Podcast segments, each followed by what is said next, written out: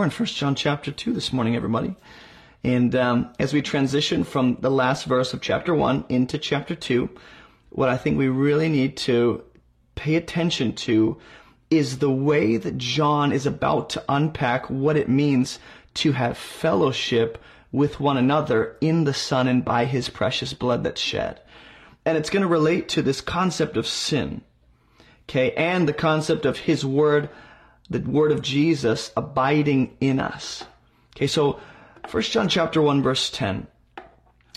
Then after I read this and go to a few cross references, I'm going to explain the Gnostic beliefs that John is fighting against once again. Because it's going to be key to understanding what it means to live in the light and not live in the darkness or walk in darkness. So 1 John 1 verse 10, it says, If we say we haven't sinned, we make him a liar. To deny your own sinfulness and your own need for Jesus, and to deny the fact that you and I have made mistakes, is to say that we don't really believe the gospel. Because the gospel message of Jesus is the solution to a problem that if you deny, then you're saying you don't need the solution being Jesus. So how can you believe in him? What are you believing in him to do? What are you believing he saves you from? And so his word is not in those who deny their own sinfulness and needs for, need for Jesus. So actually I said I would go to cross references first. Let me explain the Gnostic beliefs up front. John is fighting against four specific lies in the early church. Okay, the first lie is that Jesus really didn't come in the flesh. He really did. He took on human nature. He took on human flesh. He actually subjected himself to, to the human condition so that he could represent us as our mediator of a new covenant. So that he can uphold our end of the covenant, um, the new covenant that he establishes as our high priest. So there's a lot of reasons why Jesus has to come in the flesh. His, his humanity and his, his fleshly body wasn't just an illusion. It was real. He really took on human nature. The second lie that John is fighting against is um, the, the concept that spirit and matter are completely separate. They have no crossover, they don't overlap. Therefore, it doesn't matter what we do in the flesh. No, that's a lie. The flesh and the spirit, the, that which is of the material world, does have crossover and overlap with the spiritual. So to draw a dividing line where scripture does not, and I'm not saying there aren't differences and there aren't, you know, different things regarding different natures, but when it comes to the, the nature of spirit and matter, there is a there is an actual uh, connection between the two. They are related in some capacity. Scripture wants us to understand. And so, what we do in this material body with this life matters. What I do with this fleshly body matters. There is another lie that John is pushing against and fighting against, which is the other extreme of this. So one extreme says, well, since there's a clear dividing line between spirit and matter, then, you know, it doesn't matter what we do, pun intended, it doesn't matter what we do in this body, because at the end of the day, my spirit is saved by Jesus, I'm a spirit son of God, and so what I do in the body doesn't matter. That's a lie. The other extreme says, since there's a dividing line, we should be so um, focused on the physical that it actually, um, it's called asceticism. It goes like this. It's the teaching that a person can attain or achieve a higher spiritual state or a higher moral condition. How? Well, by practicing self-denial, by abstaining from fleshly things, by, by mortifying the flesh in an abusive way. In other words, one extreme says the flesh doesn't matter, live how you want. The other extreme says it matters so much that it affects your spiritual condition and moral state and, and your standing in the sight of God. So much so that we need to actually obsess over abstaining from things that have anything to do with the material world. In other words, it paints matter and the material world in an evil light. To say have nothing to do with that which is material and that which is of this earthly realm because it, it's, it's evil. It's all evil and spirit is good, matter is bad. And that is also a lie John is pushing against. Okay? Either way, there are lies pervading the early church, and John is addressing all of them uh, very methodically and very well. He's doing a great job. But as we talk about this concept of what does it mean that the word of Jesus abides or dwells in a person, because he says those who deny their sinfulness and their need to be cleansed and forgiven, that's evidence that they don't have the Word of God in them. if you go to John 5, 37, John's gospel, Jesus says something similar.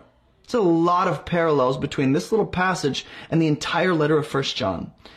So John 5:37 Jesus says, "The Father who has sent me has himself borne witness, testimony about me. His voice you've never heard, his form you've never seen, and you don't have his word abiding in you." Okay? Jesus makes a statement about the, the listeners, those who are in the crowds, those who reject his message, those who reject his person and who he claims to be and everything he's saying. The fact that they're doing that is evidence that they do not have the word of God abiding in them like they think. And some of these people are religious teachers and scribes and Pharisees and those who are masters of the Torah. And Jesus is accusing them of not only not being masters of their law, but not even knowing and having that word abiding in them. Being the word of God in the, in the law and the prophets and the Psalms, the Old Testament Hebrew Bible. So you don't believe the one whom God has sent. That right there is the key reason why Jesus can look at the crowds who don't believe and say, you guys don't have the word of God abiding or dwelling in you. If you did, you would believe in me and what I'm saying and the testimony I'm giving about myself that the Father confirms by the works of the Spirit, that the prophets testify to, that the Bible, the Hebrew Bible testifies to. Verse 39, you search the scriptures because you think that in them you have eternal life. And actually, it's those very scriptures that you're looking to for eternal life, your adherence to the law, they actually bear witness about me. So you're stopping at the law and the word of God as if it's sufficient enough to save you. Well, the law isn't capable of saving or declaring or making a person righteous. Why? Because none of us meet the law. We're the issue. I fall short of the perfect standard of God found in His law. And so I, there's a hair hanging down, it's going to annoy me the whole time. I if I don't meet the law of God and if I fall short of his perfect standard, right? Um, that means I need someone to help me fill in the gap. Help me to fix that. I lost my train of thought there for a minute because I was focusing on the hair. Uh, so he says, you search the scriptures. Look, that's what I was, that's my train of thought. Thank you for coming back. That the, the law cannot save. It can only point you to the one who can. The law is sufficient to reveal to you the one who can bring salvation. The law can't make you righteous or save you because we aren't able to follow it perfectly. Jesus can. And so he's saying, you know, the scriptures that you are finding a sense of confidence and righteousness in, eternal life isn't found in that because you fall short of it. These, these scriptures bear witness about me. And so the very fact that he goes, yet you refuse to come to me that you may have life. So he has people who are refusing to come to him, who don't believe in his testimony and the signs he's doing and the words he's proclaiming. And the reason is that they don't already have their knowledge of God's word truly abiding in them. It's just surface level intellectual information and understanding. There is a way to know things about God without knowing him through that. Right? There's a way to know the factual information about God and not have a relationship with Him. And that's exactly what he's accusing lovingly, he's accusing his hearers of doing. Right? They know about God in the Torah, in the prophets, in the Psalms, in the, in the Hebrew Bible, but they don't know Him. If they did, and if His Word truly was dwelling in them, like David says in the Psalms, uh, he essentially says, I, have stored up your word so that I may not sin against you. That's, he's saying exactly what verse 38 Jesus is accusing the crowds of not having. David is saying, I, I desire for your word and I pursue your word to be, you know, um, abiding in me. I store it up in my heart so that I might live it out and not sin against you. And Jesus is accusing the people of not doing that not having the Word of God fill their hearts. Okay? So, again, It's not only that the fact they're not coming to Jesus proves they don't have the Word of God abiding in them, but they're not coming to Him because they don't have the Word of God truly abiding in them. As, as much as they are instructors of the law, as much as they are people who, and again, I can't remember the crowd, who specifically Jesus is addressing in John 5. The point is that from the very beginning of the establishment of the nation of Israel, and all the way back in the garden, God's desire has been for his people to adhere to or keep his word, store it up in their hearts store his word in their hearts. Uh, Mary, in uh, the, you know, when Jesus turns water into wine, the wedding at Cana in John chapter uh, 2, because it's before Nicodemus in chapter 3. In John chapter 2, um, they run out of wine at the wedding, and Mary tells the servants who are tending to the, the ceremony things and all that stuff, he, she tells them hey, do whatever he says, whatever Jesus says. And it's really that simple. It's really that simple. To have his word abiding in you is to do what he says and to value what he says and to apply and live out and build your life on what he says. I know I've belabored that point. John 8:34, Jesus says, "Truly I say to you, everyone who practices sin is a slave to sin." This is like almost verbatim the different ideas that John is going to tackle in his letter in 1 John. The slave does not remain in the house forever. The son remains forever. You're supposed to think, you know, Ishmael, Isaac, that distinction between Hagar and Sarah, those who really belong to Abraham, the true seed of the woman. So if the son sets you free, you will be free indeed. The, the assumption there is that people need to be set free from something and he's already said they need to be set free from sin. The penalty of sin, the power of sin, right? And ultimately, uh, in new creation, the presence of sin itself. So if the Son sets you free, you will be free. I know that you're offspring of Abraham. Like physically, you descend from Abraham. No doubt about it. And yet you seek to kill me. Do you know why? Jesus says because his word finds no place in them. This has parable of the sower written all over it. And the reason I'm bringing this up is because when we get to 1 John, there's a reason people walk in the light and there's a reason people don't. There's a reason people are accustomed to living and walking in the darkness and they don't know Jesus and they don't have life. And there's a reason people do have life and do know Jesus.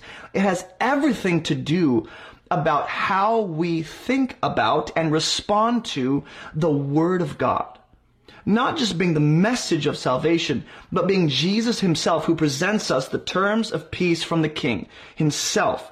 He's saying, I brought the terms of peace. Jesus is the, the word that emanates from the Father, the eternal word that has always been alongside the Father. And he brings the message of, of salvation and the message of peace. And you and I, depending on our heart condition, not depending on any decision God made before we ever existed to condemn us to hell or to not, but our own decision based on our decision to receive or to not receive that word, right?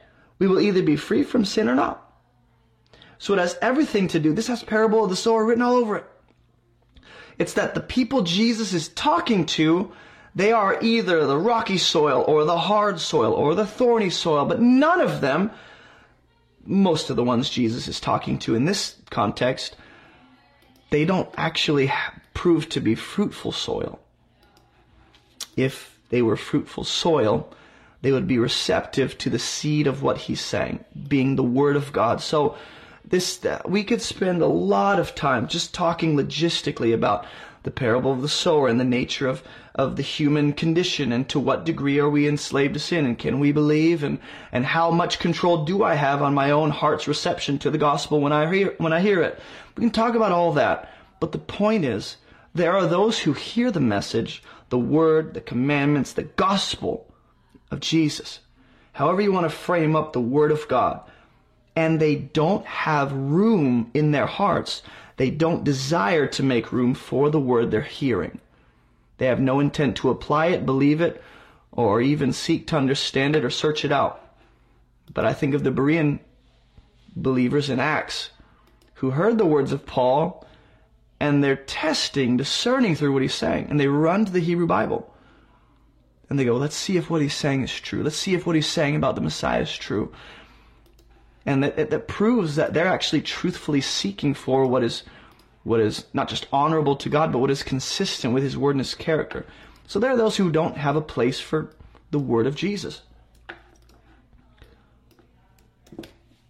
John 15, 7, Jesus says, Look, if you abide in me and my words abide in you, you wonder why John's gospel emphasizes quite a bit the fact that the word of God has to abide or remain or take up residency in a person. Because that's the only thing that's going to produce the fruit of salvation by the power of the Spirit through the faith that we've engaged in, through believing in the gospel. That message goes to work. Paul will tell the Colossian church that the, the gospel is bearing fruit in all the world. And so if the word of God, the message of salvation takes root in our heart, there will be fruit that comes from that.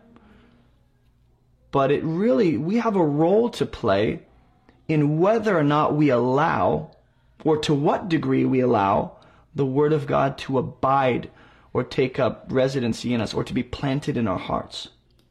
There's lots of thoughts that are going off in my head. You know, I, I'm glad that the camera didn't work the first time I did this because um, I was reading John for a minute, and I felt that the Lord was ask, asking me to read John 4, because that's where I am in my own personal study. And then this came up, okay? And I, it really stood out to me. I think this is one of the things that God is really wanting me to emphasize in First John. And we're not going to stay outside of First John for too long. I'm just trying to give you a framework for what it means to have the Word of God abiding in a person and why it relates to our lifestyle, why it relates to our view of Jesus, why it relates to whether or not we're walking in the light or the darkness, all these things come together. In John 4, Jesus talking to the woman at the well, uh,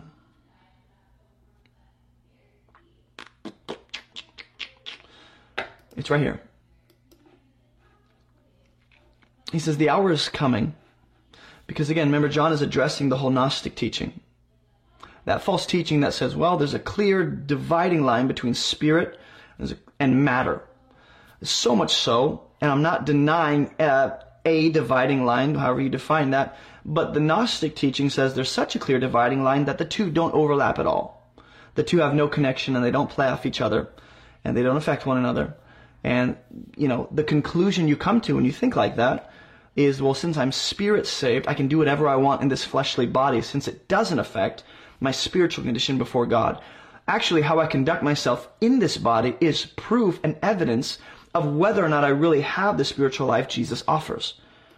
And whether or not I'm grafted into the one who is spirit, which Jesus is going to say, look, the hour is coming and is now here when the true worshippers will worship the Father in spirit and truth. For the Father is seeking such people to worship Him. Is God going to receive any kind of worship is God, going to receive any kind of gifts and anything I call worship? No, he receives a kind of worship. There is a kind of sacrifice that honors God. And he says, true worship or true worshipers will offer what is in spirit and in truth. And God is seeking for people to worship him like that. God is spirit and those who worship him must. Like if you're going to proclaim you're worshiping God, if you're going to declare that you belong to Him as His child, then you are going to worship Him in spirit and truth. Now, what we can do here, and I think this is the reason God really had me go here, because this addresses the whole dividing line between spirit and matter, as if to say, just engage in one to the neglect of the other, which there are two extremes there, right? It's where you emphasize one above the other what Jesus is saying is the way to truly worship God and what he accepts as honorable worship is when image bearers of God engage in a worship through their life, through their words, through their engagement with people, worship that is in spirit, right, by the Spirit of God and consistent with the truth. Truth is not just an ethereal idea that I, that I mentally, you know, acknowledge. It's not just an intellectual acknowledgement of what is true. And it's not just saying, hey, in this moment, I, I acknowledge the facts about God. Truth is going to actually come out of my life. Truth is the person, according to John 14, Jesus is the way, the truth, and the life. And either I'm grafted into the truth and I'm walking in accordance with that truth, or I'm not. In other words, um, what Jesus is saying is to worship God is to, yes, have right thoughts about Him. Yes, have a right view of Him. Yes, live a life and proclaim things that are consistent with the revelation of God in Scripture. But also, Romans 12 tells us that uh, we're to offer our bodies or our lives as a, as a living sacrifice. That's where the physical meets the spiritual for me. Boom. It's where these, what I've been given is a physical body, physical resources, time, energy. Well, time's not a physical concept, but you know, the, the, my body. I can use my hands. I can I can use my eyes and my ears and my mouth and my and go places that honor God or don't. And that actually is a spiritual matter. That's where spirit and matter actually collides is in the person who lays down their life led by the Spirit as a living sacrifice. But the sacrifice that's offered up spiritually is a physical life.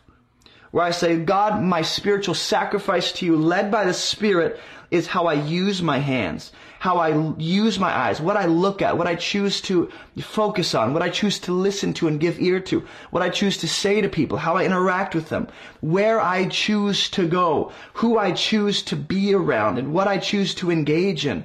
All these physical matters become spiritual sacrifices unto God should the Spirit of God lead me and if it's consistent with the truth.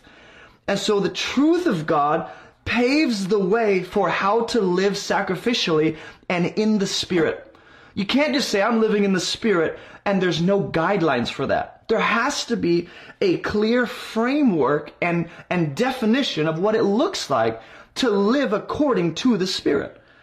Otherwise, anyone can do whatever they want and slap the label of, well, I'm doing what the Spirit of God wants, or I'm being led by the Spirit. Well, if there's no clear defining lines or framework to tell whether or not I'm living in the Spirit, then sure, anyone can claim they're doing what the Spirit of God wants, and there's no way for me to say they're not. But then truth comes into play. And the truth of God's Word, the truth of Jesus, the truth of the gospel, the truth of the commands of God, show me what it looks like to indeed walk in the Spirit. And First John is going to tell us that's going to look like walking in the light.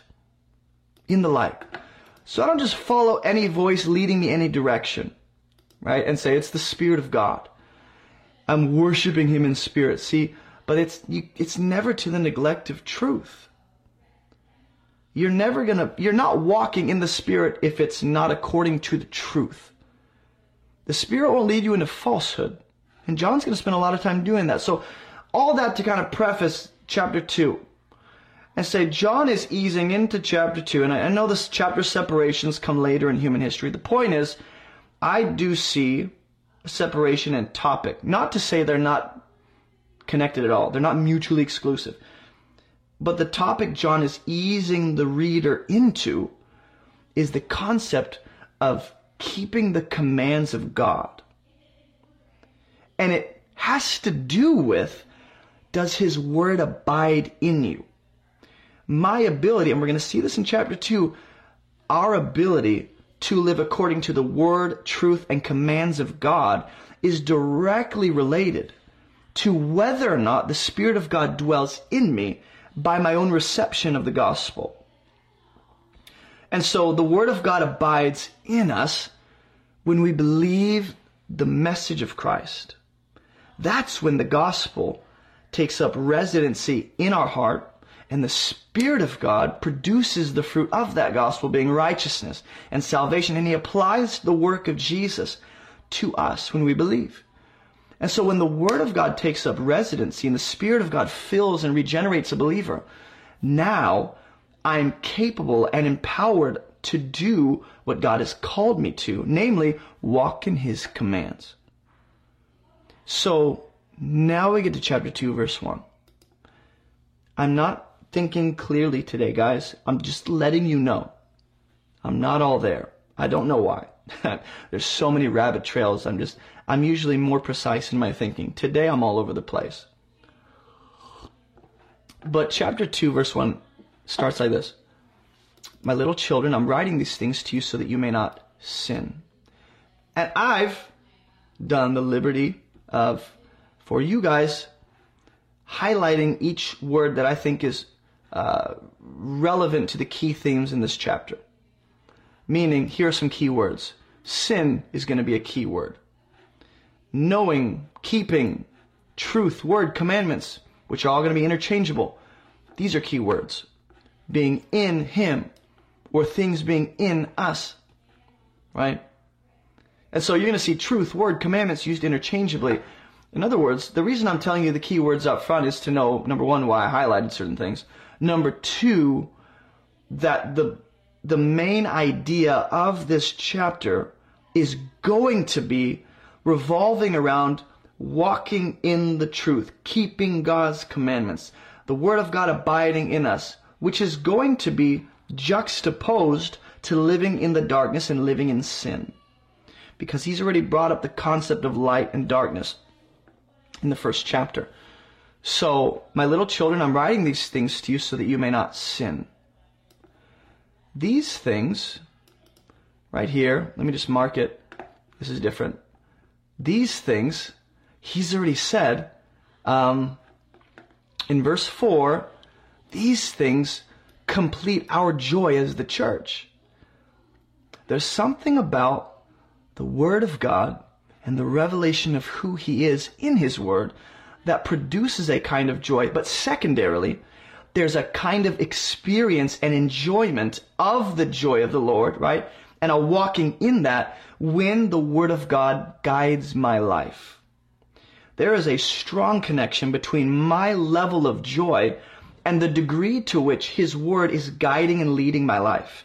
And there's a deep connection between how much joy I have on a daily basis and how much I'm allowing or choosing to have His Word be stored up in my heart.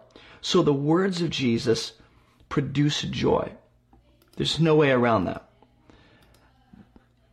Uh, I won't go there. Avoiding that rabbit trail. Yes, I avoided one. Take that. Okay, my little children, I'm writing these things to you so that you may not sin. But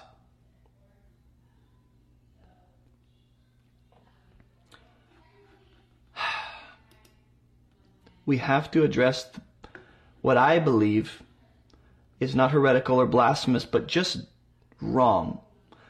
It's the concept of sinless perfectionism. That there's no way of getting around it. I have to address it in this passage. If anyone does sin, anyone, you or me, and I don't believe he's talking just about unbelievers if anyone sins, we have an advocate. Let me say it like this Does an unbeliever have an advocate for their sin? This is not God advocating for our sin. This is Jesus being our advocate in terms of helping us to overcome. You know, he deals with the penalty of our sin. He takes our sin upon himself. So, do unbelievers, do they have an advocate who says, This one's mine, when it's all said and done in the kingdom of heaven. They don't. They don't. Let me explain what an advocate is. Uh, this same word is going to be used for the Spirit of God in John 14, 15. Uh, Jesus is going to send a helper, an advocate. The way that Jesus helps or advocates for his people in this specific context is that he stands as our defense attorney. He stands as our representative to say, I've, this, this guy's debt is paid. Th- their sin is dealt with. The penalty of their sin has been handled. He advocates for us as our defense attorney, pleading our case before the Father, saying, My blood has cleansed this one. So he's our advocate, defense attorney, the one who pleads our case. Okay? An unbeliever doesn't have that beautiful blessing and reality because they're in unbelief and rebellion. The advocate is making it available to them that, hey, I will advocate for you if you will come to me and believe in me, but they don't want it. So they don't have an advocate. So when John says we have an advocate, the anyone who is sinning are the people who have an advocate. And you go, well, no, he's talking about an unbeliever. That if they sin and turn to Jesus, now they have an advocate for their sin. And I would say, sure. But does he stop being my advocate once I come to him in faith? No, he continues being my advocate. I don't have a need for an advocate, someone to stand in my place and plead my case and, and, and mediate a new covenant. I don't have need for that if I'm capable of handling my sin on my own. Or, for those who believe in sinless perfectionism, if I'm able to eh, never sin again by the Spirit of God. And more power to you. Let's not set the bar low. Let's aim for perfection. But when I fall short, and it is a when, not an if, don't set yourself up for failure and set the bar so low where sin's now justifiable. Romans 6 would say, no, grace is not a license to sin. Do aim high and pursue Jesus who is perfect, but when you fall short, in thought, in word, in desire, in action, in, in ambition, in, in, in fantasy, all that stuff, when you fall short, you have an advocate. Is that true? Yeah. We have someone pleading our case. And look who he is. He's our advocate with the Father. Jesus Christ, the righteous. Why does he tag that description of Jesus onto the tail end of the statement? There's a reason.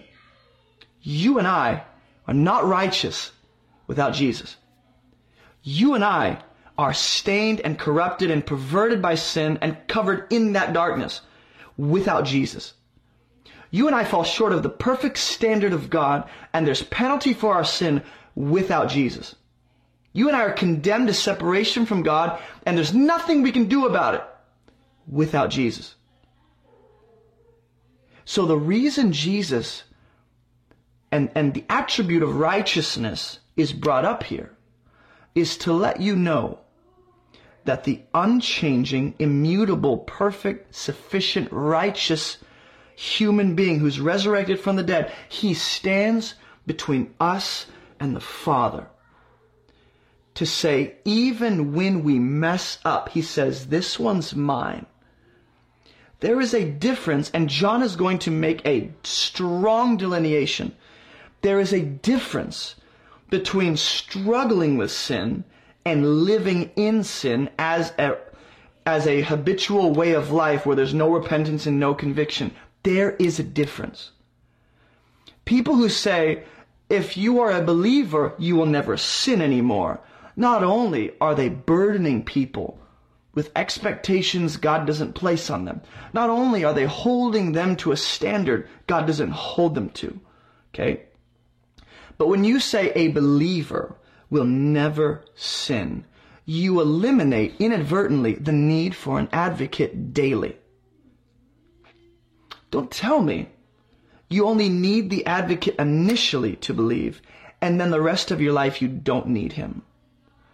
Will that kind of way of thinking promote self righteousness and pride or humility and dependency on God?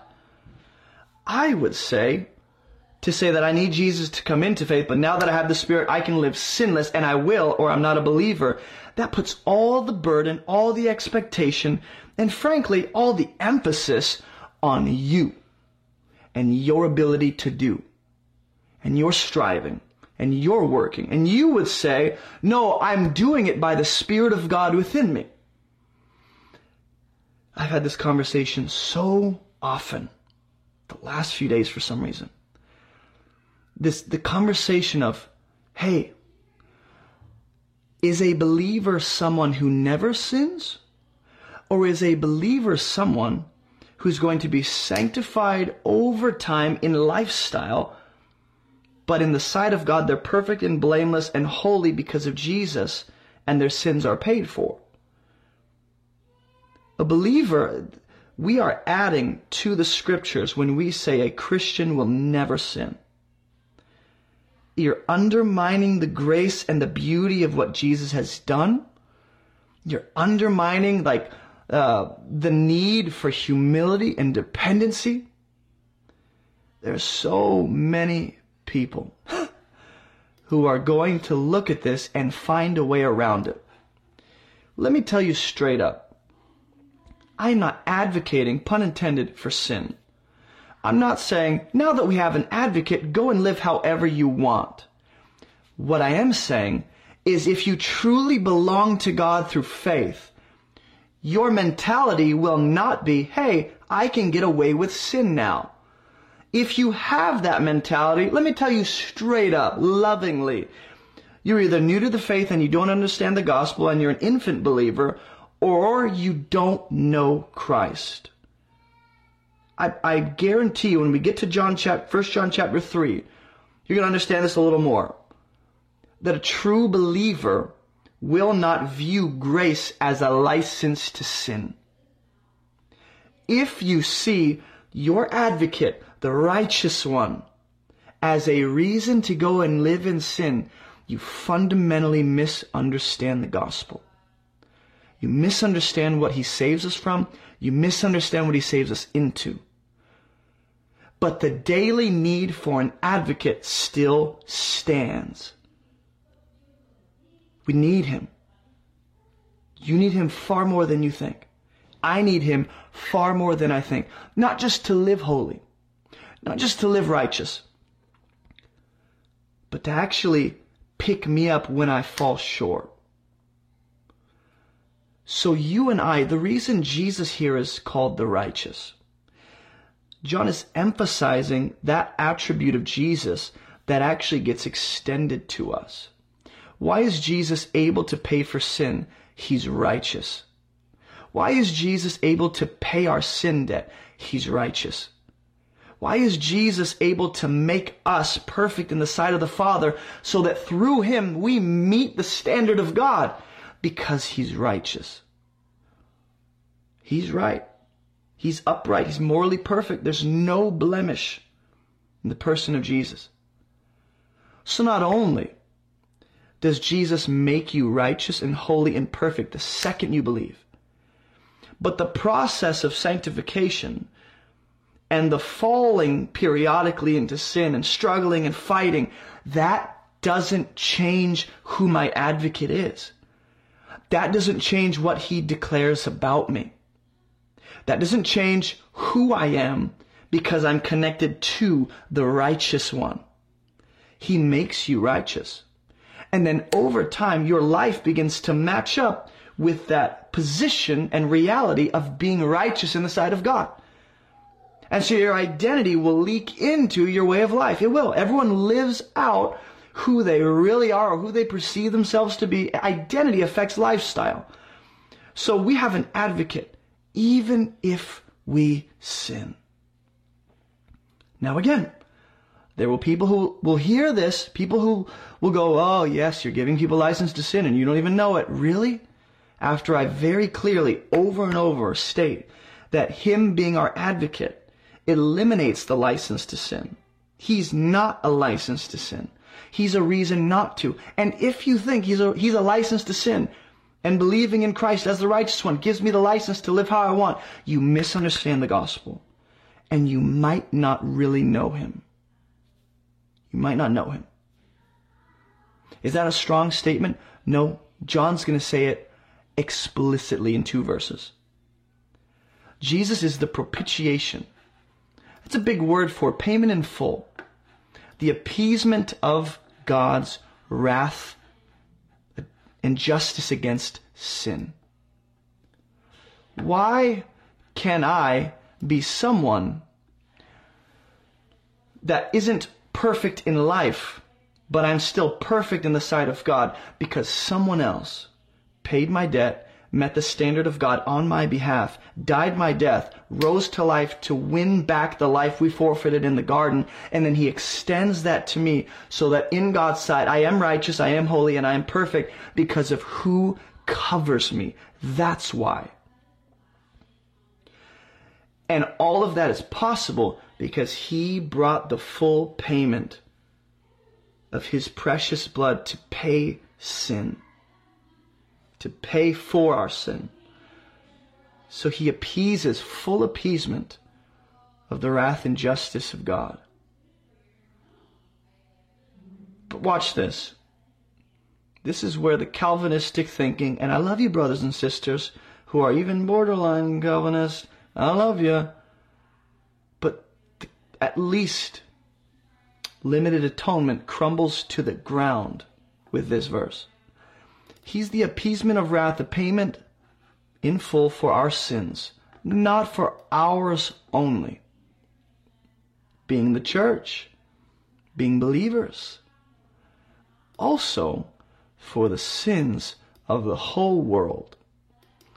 Now, in John's gospel and in the letter, 1 John, 2 John, 3 John, he's going to use the world to always emphasize. Off the top of my head, I can't think of any anything else he'll emphasize, but he'll use it to mean the unbelieving people or the unbelieving system that's opposed to God. So what John is saying, Jesus doesn't just bring payment enough for the sins of his people. He and his precious blood is so sufficient to pay for every single ounce of human evil across human history. Does that mean I'm a universalist and everyone's getting to heaven? Heck no. But I do believe it's available to anyone. In other words, the sacrifice of Jesus is enough for all of humanity, if they would so choose, all of humanity can be righteous in the sight of God should they come to Him in faith. But the problem is, lots of people won't. Lots of people don't want to. And so while the sacrifice is available, it doesn't benefit them or apply to them personally if they don't believe and receive what Christ has done. So I, am just saying, if the sins of the whole world, not the believing world, the whole world, John 3.16, for God so loved the world, he gives He's loved the whole world. God does not just love uh, specific people enough to send his son to only die for them. He dies for even those who he knows will reject him, but the sacrifice is on the table. But once they die in unbelief and stay in rebellion, they've missed out on the beautiful blessing of knowing Christ.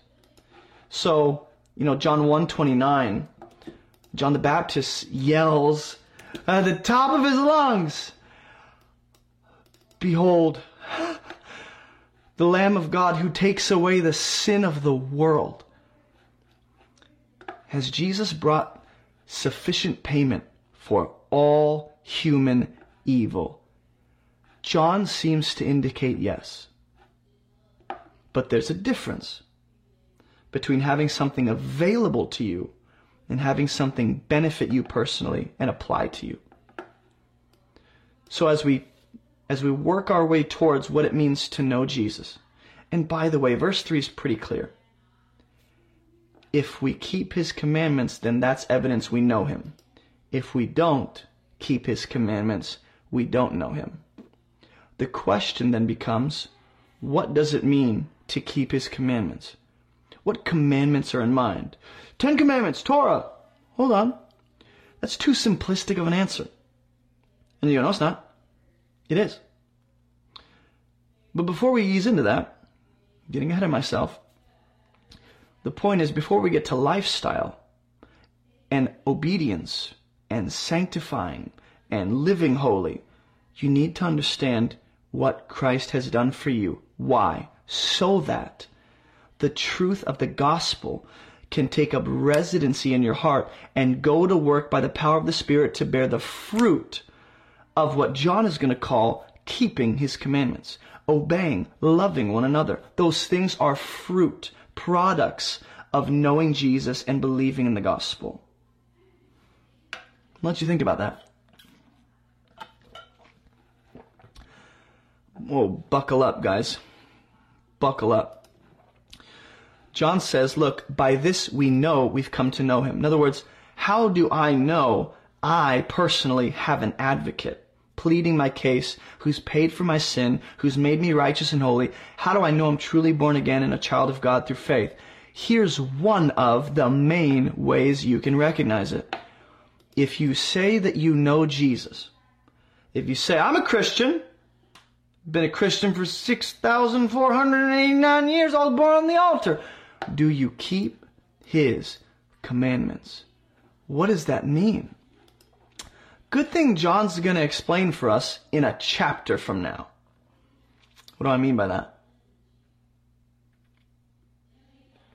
1 John chapter 3, verse 23 and 24. Just so you understand what John is saying. Not me. This is John explaining himself in the same letter. I'm not even going outside of the letter of 1 John. I will in a minute. Okay? I will in a minute. But know that I'm starting locally. This is his commandment. What? What is the commandment of God? That we believe. Believe what? Believe in who? In the name of his son Jesus Christ. And, and you're like, and? I thought you said one commandment. These, this is one commandment. Faith and love are inextricably connected. To believe in the Son and in the gospel is to be positioned for and equipped to live a life of love. But belief in Jesus comes first. Oh, I just, I have to go here. Our ability to love people is directly connected to our view of Jesus. The better I know him, the more love I have for people. That's just the way God has wired this thing to work. Love is fruit. Galatians 5. Fruit of the Spirit is love, joy, peace. It starts with love for a reason to let you know one of the greatest evidences of true faith is going to be love. Faith and love are so inextricably connected, they're not the same thing but you almost can't have one without the other.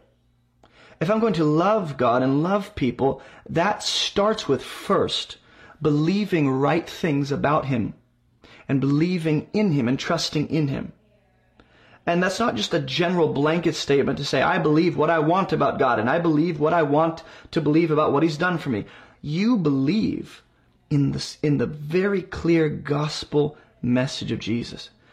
That He lived the perfect life for us, he fulfilled the law. He died our death. He paid our sin debt in full.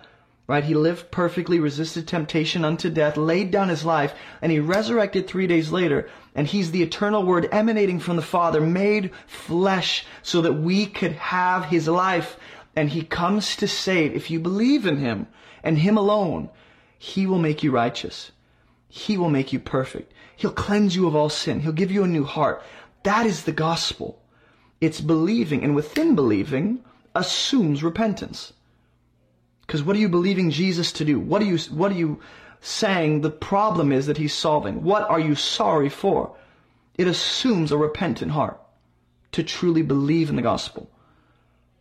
So the commandment, firstly, that John wants us to understand is that we are commanded by God to believe in his son and his testimony about his son and the revelation of his son and the work of his son. And if you don't, if you reject the son and you reject Jesus' work, you will not live a life of true biblical godly love for people.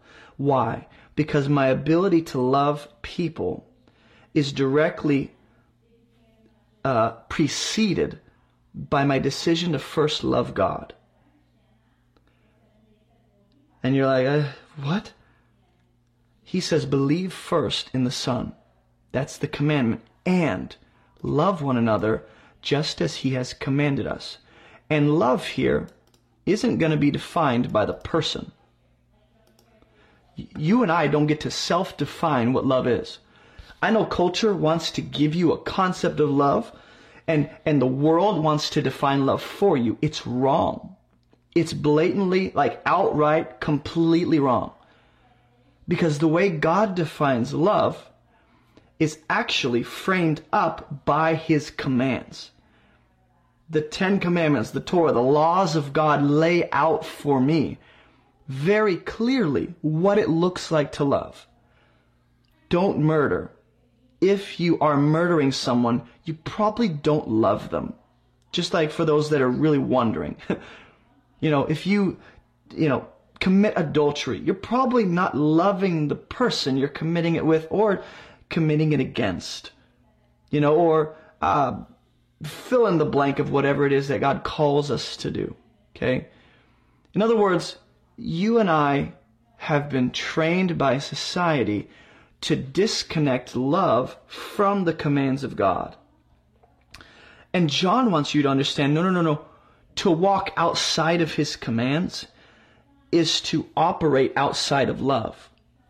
Like if you're going to disobey God in this moment, you're choosing not to love either God or the people made in his image. You're never loving people while violating the commands of God. But when I obey and I do what God says, it leads me into what love really is. That's showing me love. So love is very clear. It's, it's pretty, 1 Corinthians 12. Not only are the characteristics outlined, but the way it's going to look is outlined in the person of Jesus and the commands of God. Which, by the way, Jesus is the law of God come to life, you might say, with arms and legs, perfect embodiment and personification of God Himself, which is the law of God is meant to reveal God. So Jesus personifies the law. Like if you want to know what does it look like to honor God, look at Jesus. And you go, I can't. Okay, look at his life and look at the commands God gives for us. And you go, okay, I just gotta like follow a bunch of commands. Um, first, you have to believe the, obey the first command, which is to believe. That's first. If you don't believe in the Son, you don't have the ability to really walk in the commands of God because any good you think you're doing is filthy rags in His sight because you are tainted and corrupted by sin, and that is what God sees if you're not in Christ. And so you might go, I'm a morally good person without God. I don't need Jesus. That's sweet. You can define morality on your own terms. You can, you can set the bar on your own terms and go, I'll be morally good on my own, in my own strength. When you get into the kingdom, your standard won't matter. What's going to matter is what did God say is morally acceptable? What did he say is good? And he defines good as perfect. So if you're not perfect, you don't get into his kingdom. And you go, oh man, that's a bummer. That means even if I do the commands of God, if I don't believe in the Son, then these commands profit me nothing. Ding, ding, ding. You nailed it. You nailed it because you can't meet the law. Jesus has. And so he extends to you perfection so that you can walk in his ways and obey his commands without the burden of the penalty of sin looming over you. So now I'm free to enjoy and walk in the commands of God without feeling like that, that burning sensation of I'm condemned. Jesus took it. So now I'm secure and now I'm safe in the refuge of Jesus, and I can do what God says without this terror of condemnation and, and hellfire and separation from God, however you define that. But I really need you to see loving people is the overflow or the product of first believing in the name of Jesus.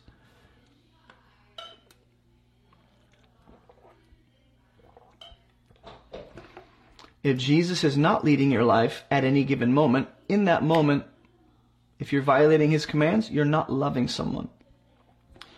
So what God does is he graciously regenerates us, makes us a new creation when we believe, gives us a new heart, gives us a new mind, so that now we are capable of going out and loving the way that honors him.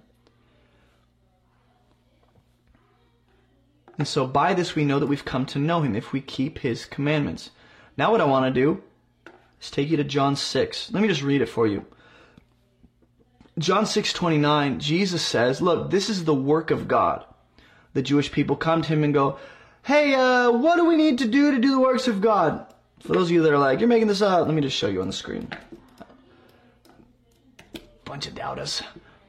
Okay, they come to him, "What do we do to be doing the works of God?" Essentially, their question is, "What is the works of God so we can do it?" And Jesus goes, "Well, here's the work of God: believe in the one whom He has sent." What's he saying? Believe in Jesus. Believe in the gospel. Believe in the good news about Christ, who he is, what he's done, and what he says about himself. Then, John chapter 15, verse 12. You're going to see the second part of what we saw in 1 John 3. Right? 1 John 3, 23 said, this is the command of God. Believe and love because love is the fulfillment of the law and prophets. You can sum up the entirety of the law and prophets in one statement. Love God, love people. That's not possible without first having a new created heart and mind and nature to effectively do that, which means I have to believe. So faith is the way into a life of love. Faith positions us, like believing in Jesus, it positions you for a life of love.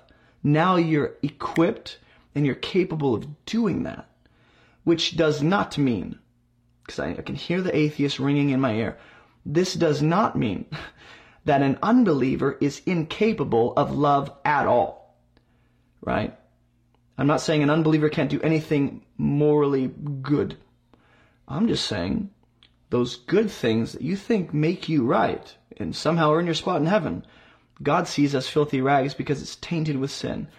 And quite possibly, an unbeliever without Jesus, any kind of love they're portraying or think they're engaging in is probably infused with a little bit of flesh and darkness.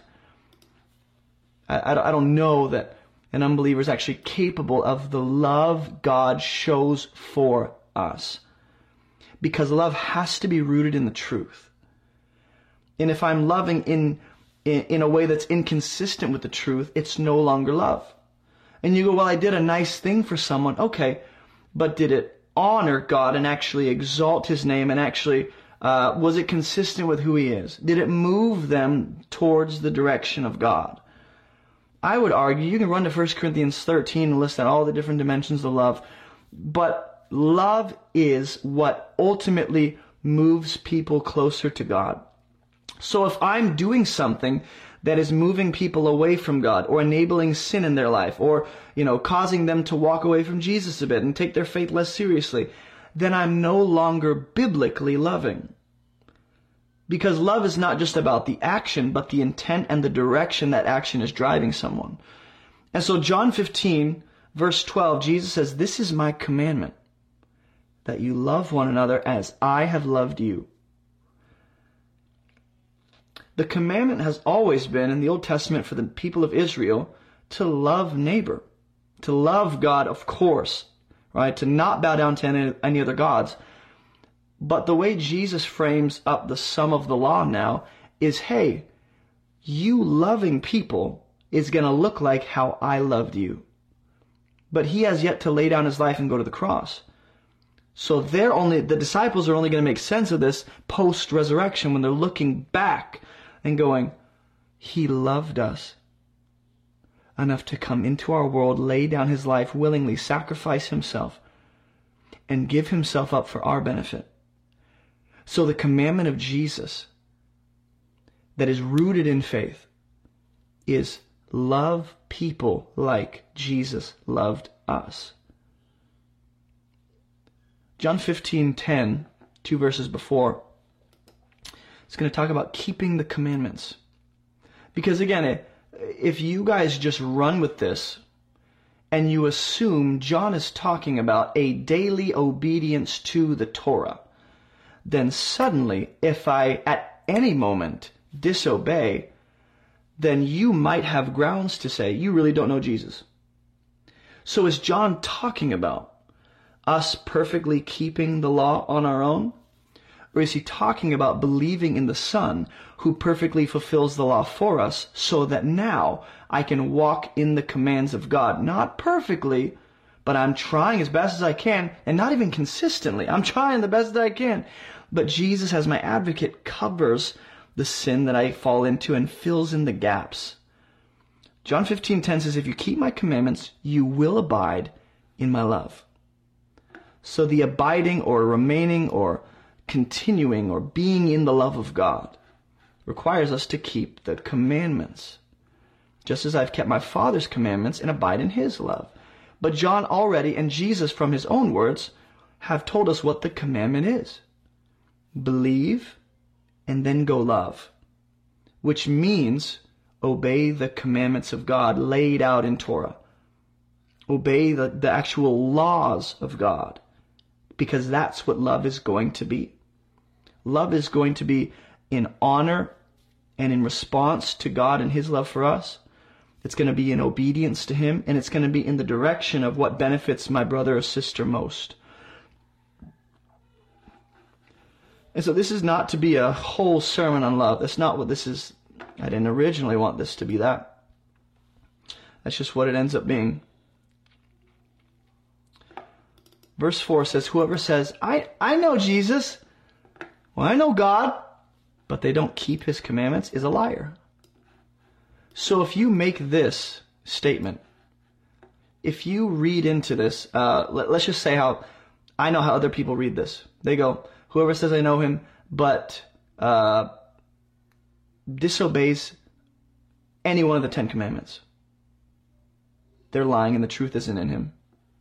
And they give no room for a child of God to wrestle and struggle with and fight against sin.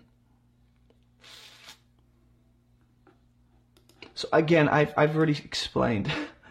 This is not at all to give a license to sin, or to justify sin, or enable sin, or to excuse it, or even to deny it. This is to say, what does it mean to keep his commandments? According to John and Jesus, it means believing first. So if you say, I know God, but you don't believe in the Son, you're a liar.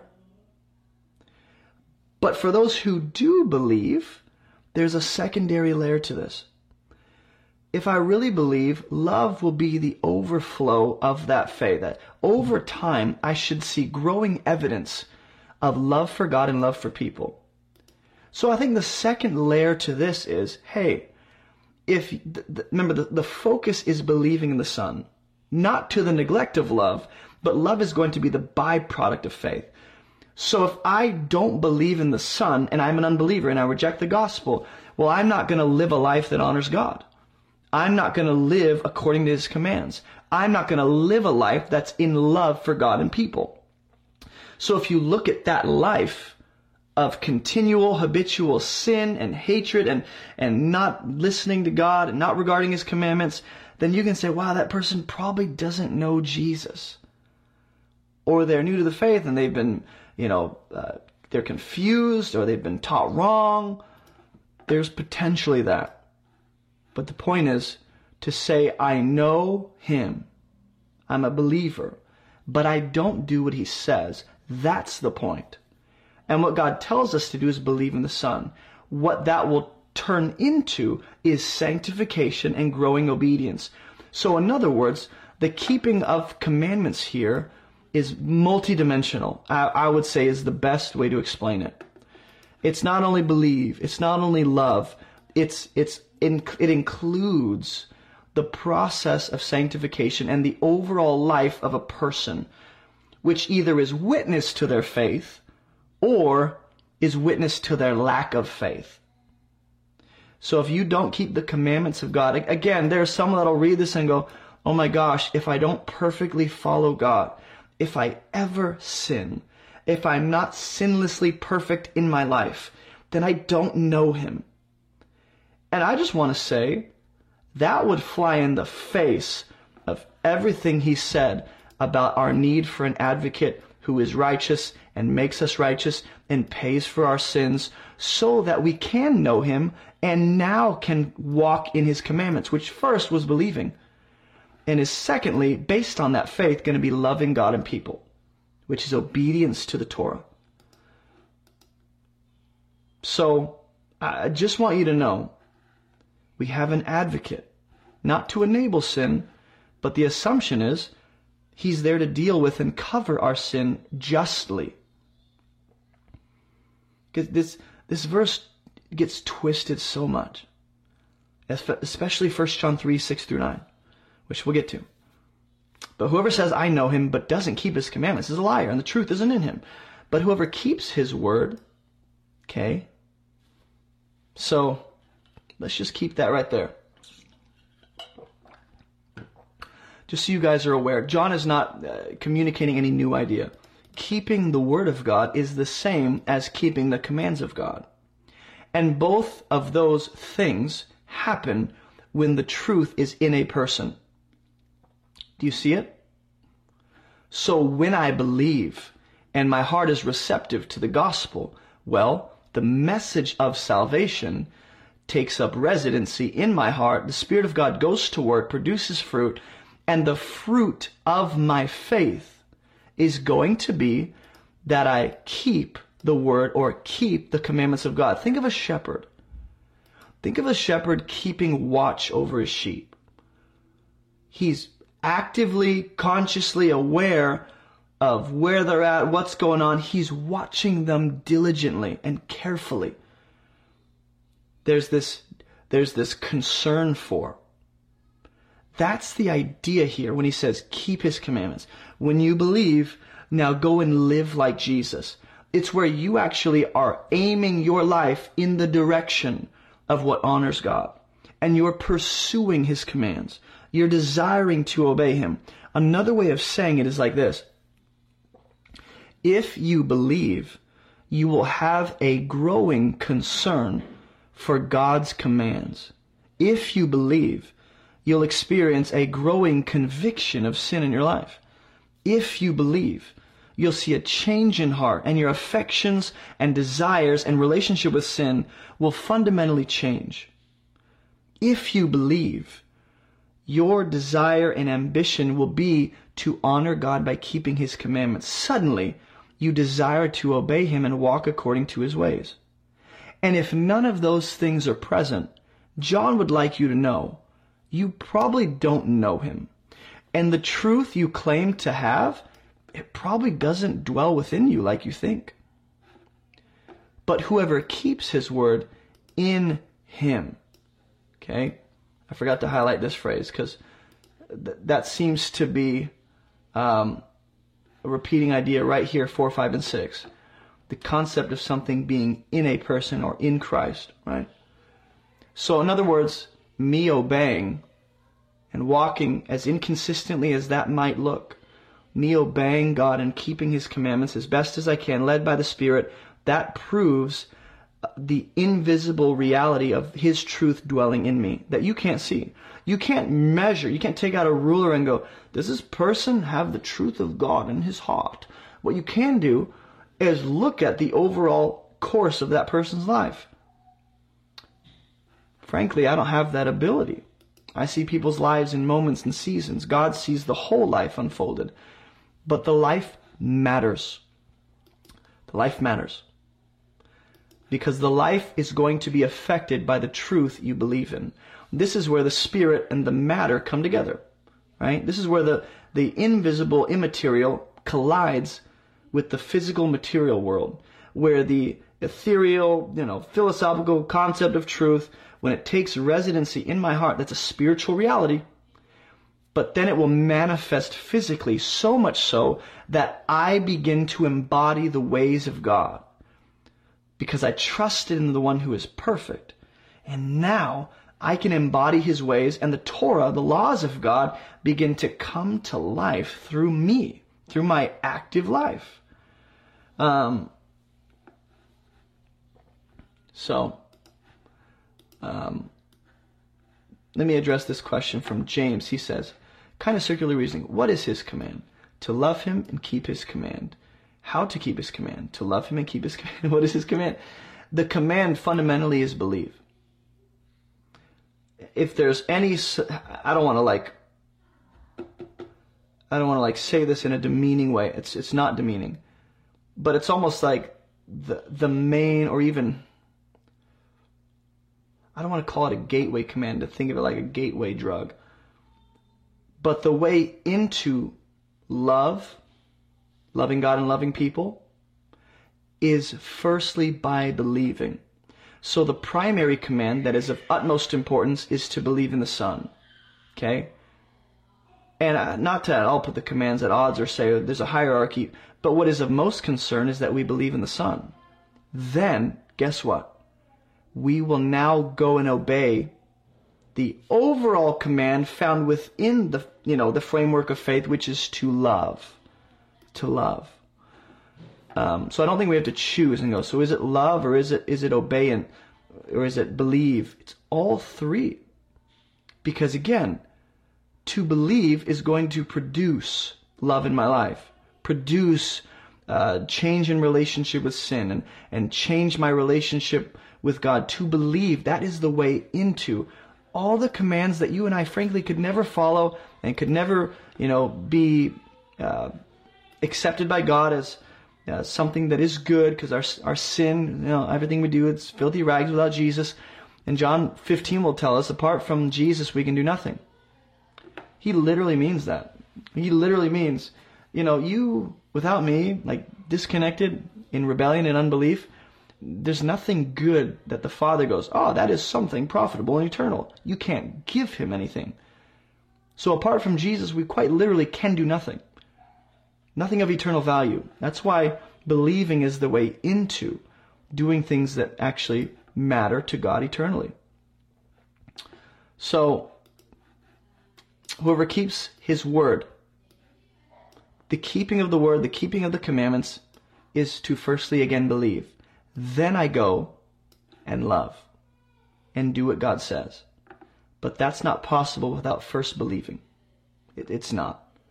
At least not a lifestyle. By this we may, uh, in him truly the love of God is perfected. John is going to unpack that a little more in 1 John 4, 12 through 18. And so uh, we'll get to that when we get there. But the concept of the love of God being perfected in a person all these concepts go together. The perfecting love of God relates to His Word abiding in us.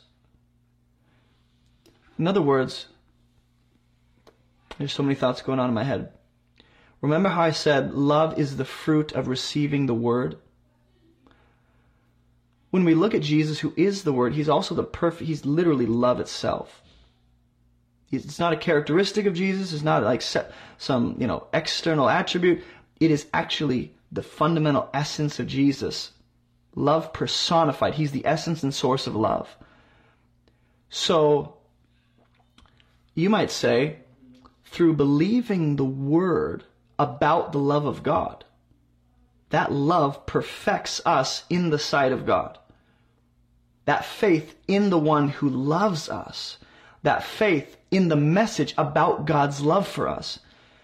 That faith will lead us into a kind of God perfecting us by his love for us. And so this is this is the person positionally I would I would venture to say being perfected and made holy and righteous in the sight of God. But it does say in that person the love of God is perfected or completed, brought to completion. Whether that's in our understanding, I wouldn't say in our understanding. We don't perfectly understand the love of God. I would say it is the, it is God's love perfecting and completing us in a sense of making us right and dealing with sin. Um, there's probably another way to explain this, and I want to wait till 1 John 4 to get there really. But in that person, the love of God is perfected. In what person? In the person who keeps his word. When you see someone whose life is in in pursuit of obeying God. They're just like, I'm just I just love God and I want to obey him. I just want to go and do what he says. That person is evidencing, you know, their life is witness to the fact that the word of God has taken up residency in them and they've been perfected by his love. The love of God in them has been perfected. And so love will come out of them because of the love they've received. All these ideas come together and frankly, my again, I'm not thinking clearly this morning. I apologize, but like you guys go and do a study on on God's word and love and the perfecting nature of, of our salvation and see how all those three things come together. Okay. By this we know that we are in him. Because the overall question we're answering today is, how do I know I really believe? How do, how do I know I belong to Him? Did you believe the gospel? Well, yeah. Do you understand the gospel? Well, yeah. Okay. Do you see evidence of growing love and growing obedience to the commands of God in your life? Which assumes a change in desires, a conviction of sin, a repentant heart. Do you see those things? And you go, yeah, yeah, I, I see those things over the course of my life and it's inconsistent and I'm up and down. I, I see growth. Okay. John would say that is outward evidence, not the only evidence, but part of the outward evidence that you really do know him. And I don't think John is trying to get us to spend our lives measuring if we really believe. That doesn't sound like an enjoyable life. It seems like he's saying just Trust in and rest in Jesus. Look to him daily. Do what he says. Love him. Grow closer to him. Right? Pursue him. Know him better. Invest into your relationship with Jesus. And watch the impossible and miraculous happen. And part of that includes the fruit of love. That is, you're going to look back 10 years from now and go, man, I have the love of God is really through my life being perfected. And I see evidence of that. That should be the story of a believer. How do I know? John is going to um, um, connect our confidence and security with the presence of love in our life. He's not doing it quite yet. And I believe that comes, if not in the end of this chapter, it's at the end of um, the chapter, chapter 3. Um, but he's going to connect this idea of part of me being sure and certain that I belong to God is going to be the evidence of his love in my life. Whoever says he abides in him ought to walk in the same way in which he walks. Now love takes on arms and legs. In other words, now we can put legs on this thing. Because when I tell you love, love. You're like, oh, I could do that on my, I could define that myself. Okay.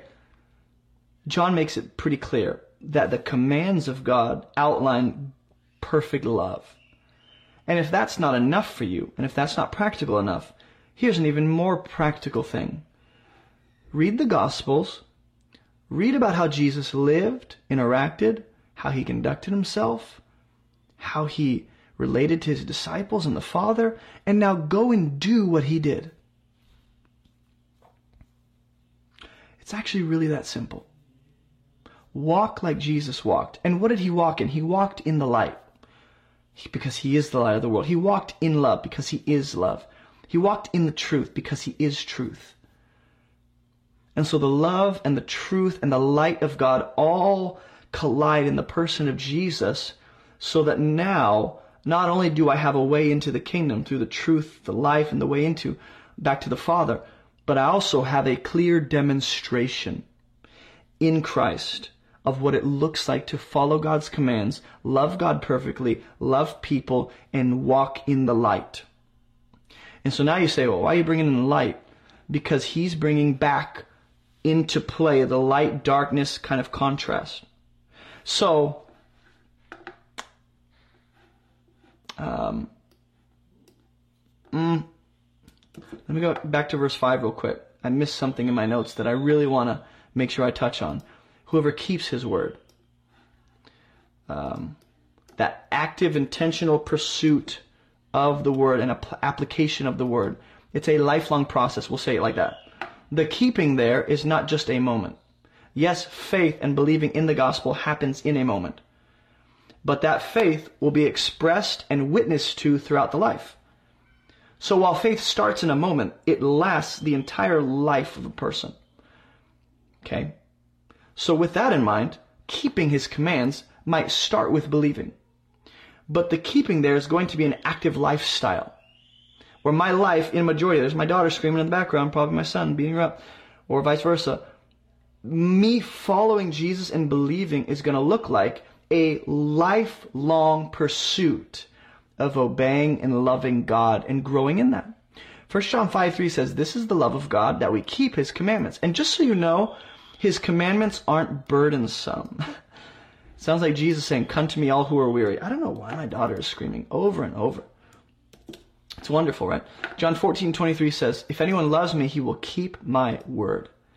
And my Father will love him and will come to him and make our home with him. To keep the word of Jesus doesn't just mean I mentally acknowledge the facts and I agree with them. That's not just what it is.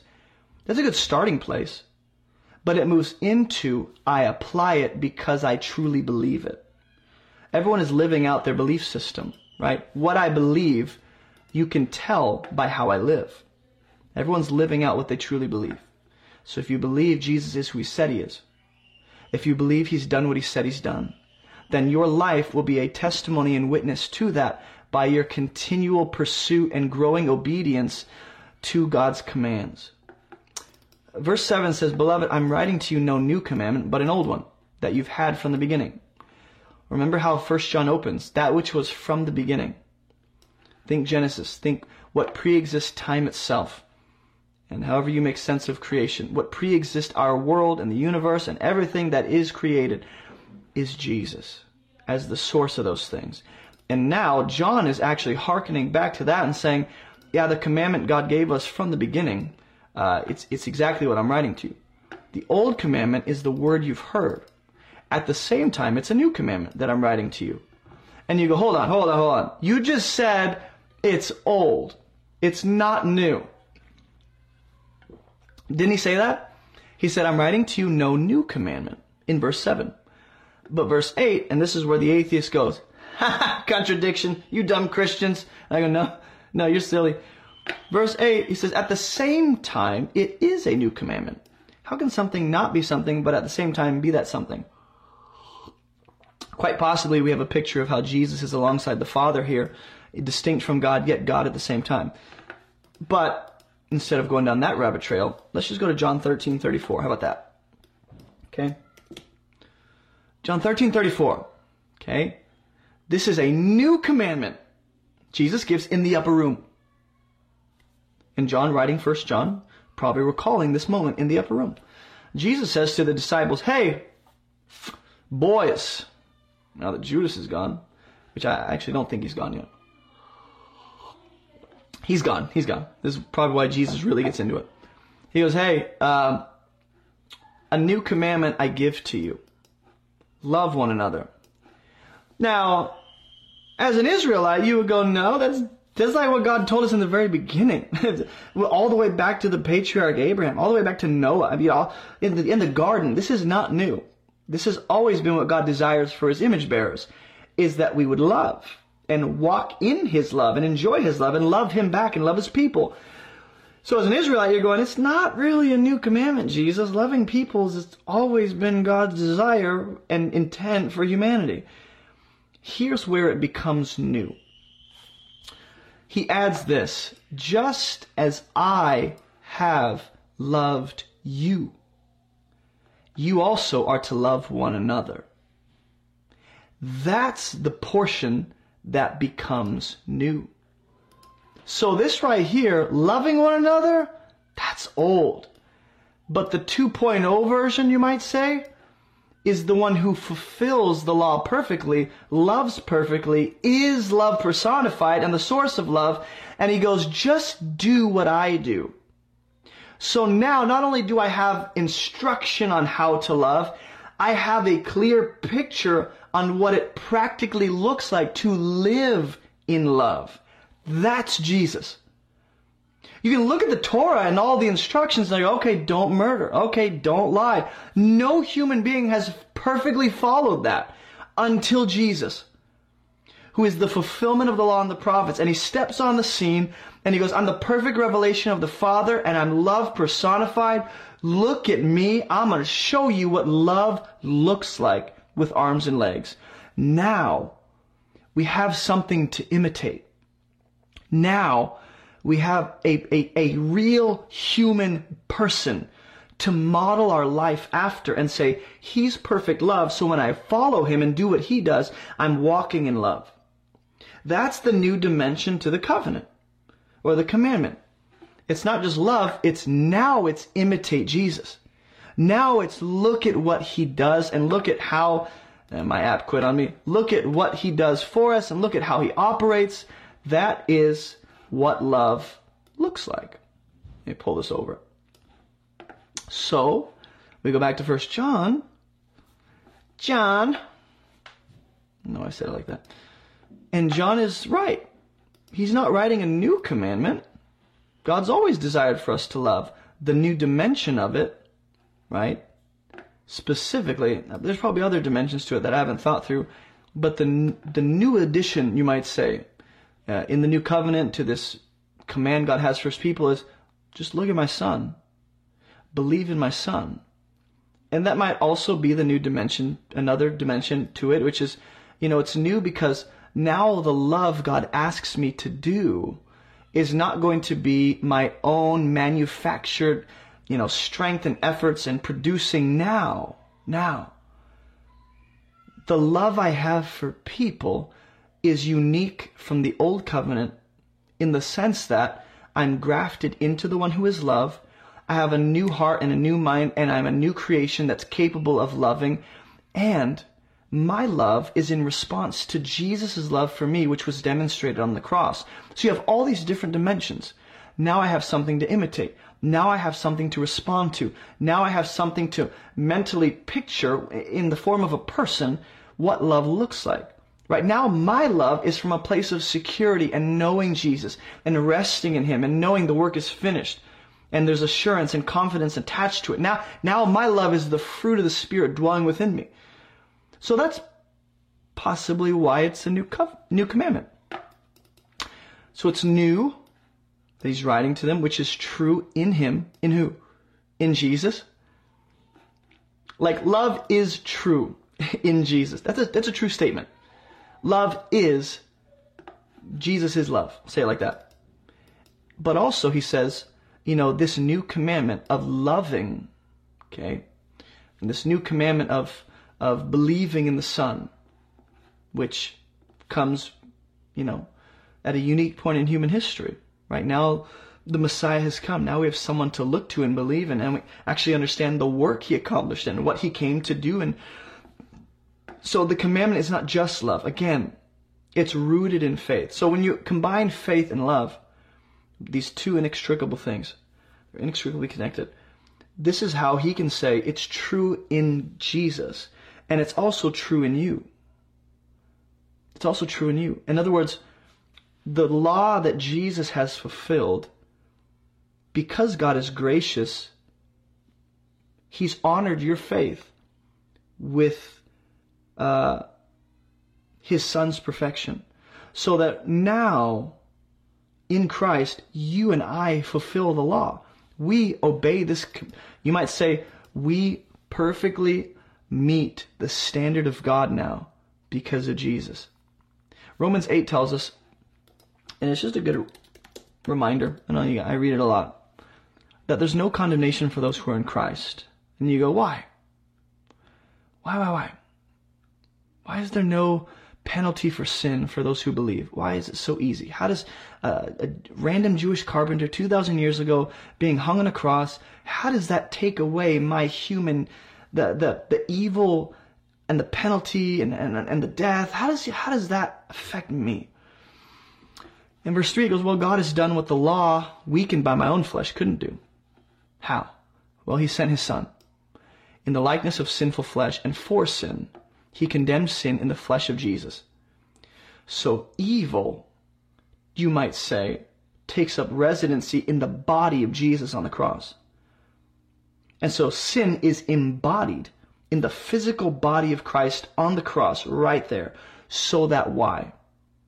So that God could condemn sin itself in the flesh of his son who gave himself up to be the sacrifice for that sin. And how does that affect us? Well, now the righteous requirement of the law is fulfilled in us. Who? Those who walk in the Spirit. Those who have faith. And so I can now meet the law perfectly through my faith in Jesus because he met the law perfectly for me. There's a great exchange. He takes our death, we get his life. He takes our sin and evil upon himself, we get his perfection and righteousness. So that's how what's true in him becomes true in us. We have fulfilled the law of God in Christ.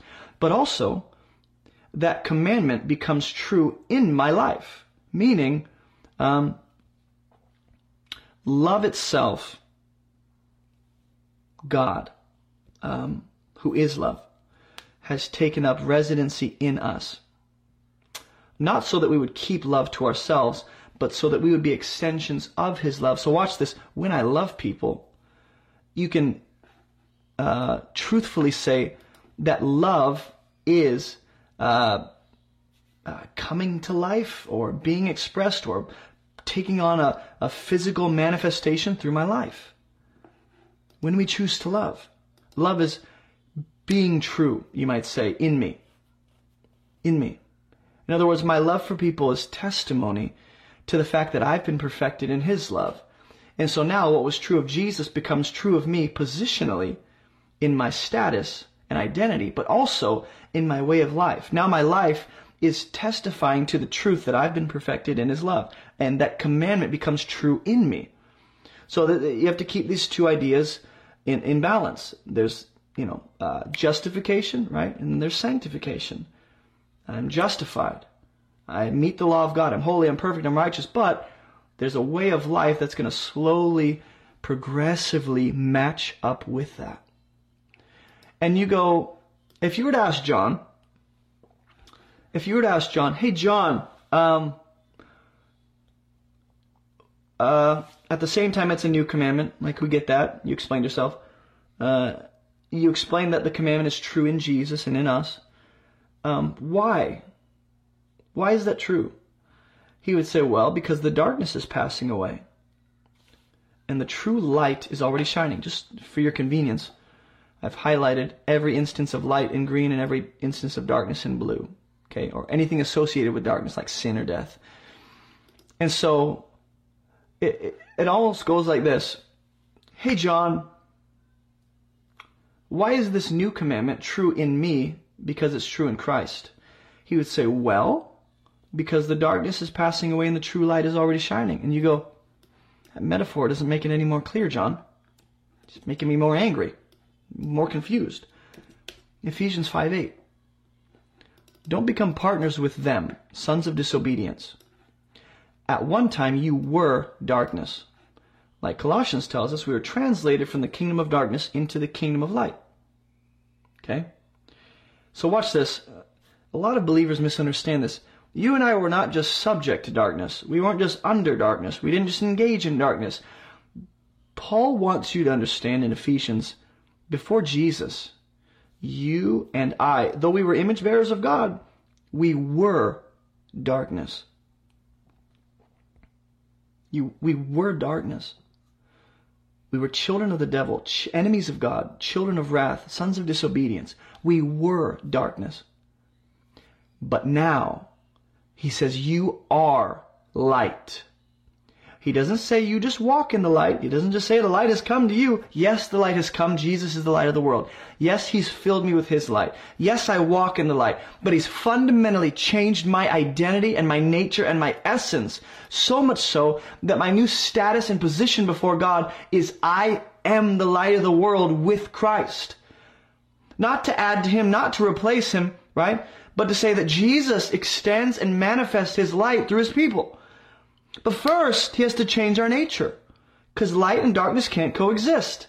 I can't be an enemy of God while carrying the light of Jesus. He has to change our nature. So he makes us new. He makes us light. So not just I have light or I am doing the light, I'm walking in the light. I am light in Christ. I'm no longer darkness. So walk as children of light. I think this is what John is touching on. Is there's evidence in my life that the darkness of my past and my sin is passing away. It's gone. You know what uh, 2 Corinthians says is We're a new creation in Christ. Behold, the new has come, the old has passed away. The darkness of my old life, the darkness of my past, the darkness of my old sinful man, it's passing away. Like there's evidence in my life that I'm no longer living in sin. And the proof of me progressively, you know, living holy and, and being sanctified and obeying the commands of God, that is evidence to the fact that, yeah, we see that you are now the light of Christ by the testimony of your life. So I will admit, John does use passing away as something that's presently actively happening. The darkness is passing away. He doesn't say it has passed away. So I think what he's referring to is the way of life or the change in rulership the world is undergoing. Right? The world is shifting. And eventually it's going to come under the rulership of Jesus. But right now, the enemy is the ruler of the world. And so it's, it's in transition. It's, it's slowly coming under new management, you might say. And so we see evidence of the darkness passing away in our world through the church, but also in my own life. In my own life, I see, well, I'm not as dark as I used to live. I don't talk like I used to. I don't, I don't interact with people and get, and blow up at the smallest things and lose my temper like I used to. I'm not so judgmental and hypocritical of every person I meet the very second I meet them like I used to be. The darkness is passing away in my life, which testifies to the fact that yes, the commandment of God to love and believe is true in me. Like I actually truly believe. Because in my life, I see evidence of the darkness of my past slowly going away and the true light of Jesus is shining in my life. Do you see evidence of the light of Jesus? And you and I can't just qualify and define that however we want. It's holiness, it's love, it's righteous living, it's purity, it's integrity, it's honesty, it's generosity, it's hospitality, it's all these different things. So Romans 13:12 says the night is gone. The day is at hand. If that's the case, let's cast off, which by the way is your decision and my decision. It's our responsibility. It's our responsibility to cast off the works of darkness and put on the armor of light and to walk properly right? Not in these things, but to do what honors Jesus. And so, yes, my identity is that I am the light of Jesus. I, he's made me fundamentally new. He's, I'm, I'm the child of God. I'm, I'm adopted. I'm forgiven. You know, we're reconciled. We're all these things. That's our identity. That's our position and status. But do you see evidence in your life of that identity slowly changing the way that you live. So that the darkness of your old life is, is slowly going out and it's being replaced with what? The light of God's holiness, the light of obedience and love. Whoever says he is in the light and hates his brother is still in the darkness. So now we have a way to qualify what it means to be in the light. It includes loving people. It includes loving people. But if, and again, I should have said this up front. The concept here of hating or, um, uh, let's see, keeping the commandments of God. I'm not saying the two are, I'm saying the verbs in mind. Okay. The verbs that John is using, which you and I might be tempted to think of as referring to a moment of like, I keep, he's talking about a lifestyle a pattern, a habitual way of life that is directed in a hateful way towards brother. And if you have no evidence of love in your life, whoever says he's in the light and hates his brother, this is not talking about um, uh, if I, you know, fumble the ball, metaphorically, and give into the flesh and allow hatred to seep in me towards a brother, and I confess that, okay, and repent and go, I'm sorry, Lord, I don't know what happened. He's not saying that because you did that, that's proof you don't really know him and you're not in the light. That that this uh, loving brother, or in contrast, hating brother, is referring to a way of living. A, an overall, the majority of your life is this. Either a person's life will be mostly marked by love or mostly marked by what John calls hatred of brother, which is murderous intent, covetousness, um, com- comparison, jealousy, envy, selfishness, pride, self-righteousness toward um, toward you know people. So this is talking about a, a lifestyle, just so no one is confused. Whoever says he's in the light and hates his so to be in the light, let me just make sense of this for you. To believe in Jesus is not just to come into the light momentarily. It's now I am in the light for the rest of not just my life, but for the rest of my existence. It's my reality and identity. I am in the light. It doesn't just speak to a moment. In the same way, the hating of brother is not going to just speak to a moment, but it's going to speak to the life and reality of a person who doesn't truly know God. And isn't it sad that there are people who say, I love God and I know Him and I, and I just want to walk with Him, and, and they're so self deceived that they think they can know him while having no love for people. It's almost like they differentiate. They, they think it's possible to love God while not caring for or loving other people. Here's what I would say the most practical way to love God is to love people made in His image. So if you're going to say, ah, I love God, but I hate the people He made, it's like, really? Because God takes that personally. Like those are people made in his image.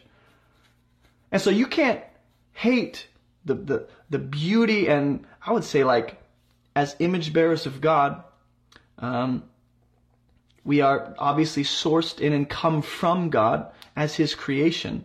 And so as his creation, you think it's possible to hate on what he's created while loving him? Um, it's not possible. And you'd go, why? Because he takes it so personally. How we treat each other becomes a direct reflection of how we think of God. In other words, and we could spend a long time talking about this uh, eventually, but your view of God directly affects your treatment of people. I could I could I could watch you for the rest of your life and how you treat people, either lovingly or, or you just, you know, the opposite of loving. And that actually tells me a lot about who you think God is and what you, what you believe about Him. It's directly revealed by your love or lack of love for people. So to hate, brother, people made in God's image, and to say, I'm in the light, I know God, it's a contradiction. It's a really strong contradiction. Um, but uh, we're going to get more into that when we talk about Cain in chapter 3 and stuff like that. So I'm going to save it. I'm going to save it. Whoever loves his brother abides in the light. And in him, in this person who is loving people, not perfectly, not even consistently, but just it's this life of I'm pursuing a love for people that's responding to God's love for me. Well, in him, there's no cause for stumbling. Which is similar to what he just said about how the darkness is passing away, which is proven by the evidence of love and sanctification in my life. So,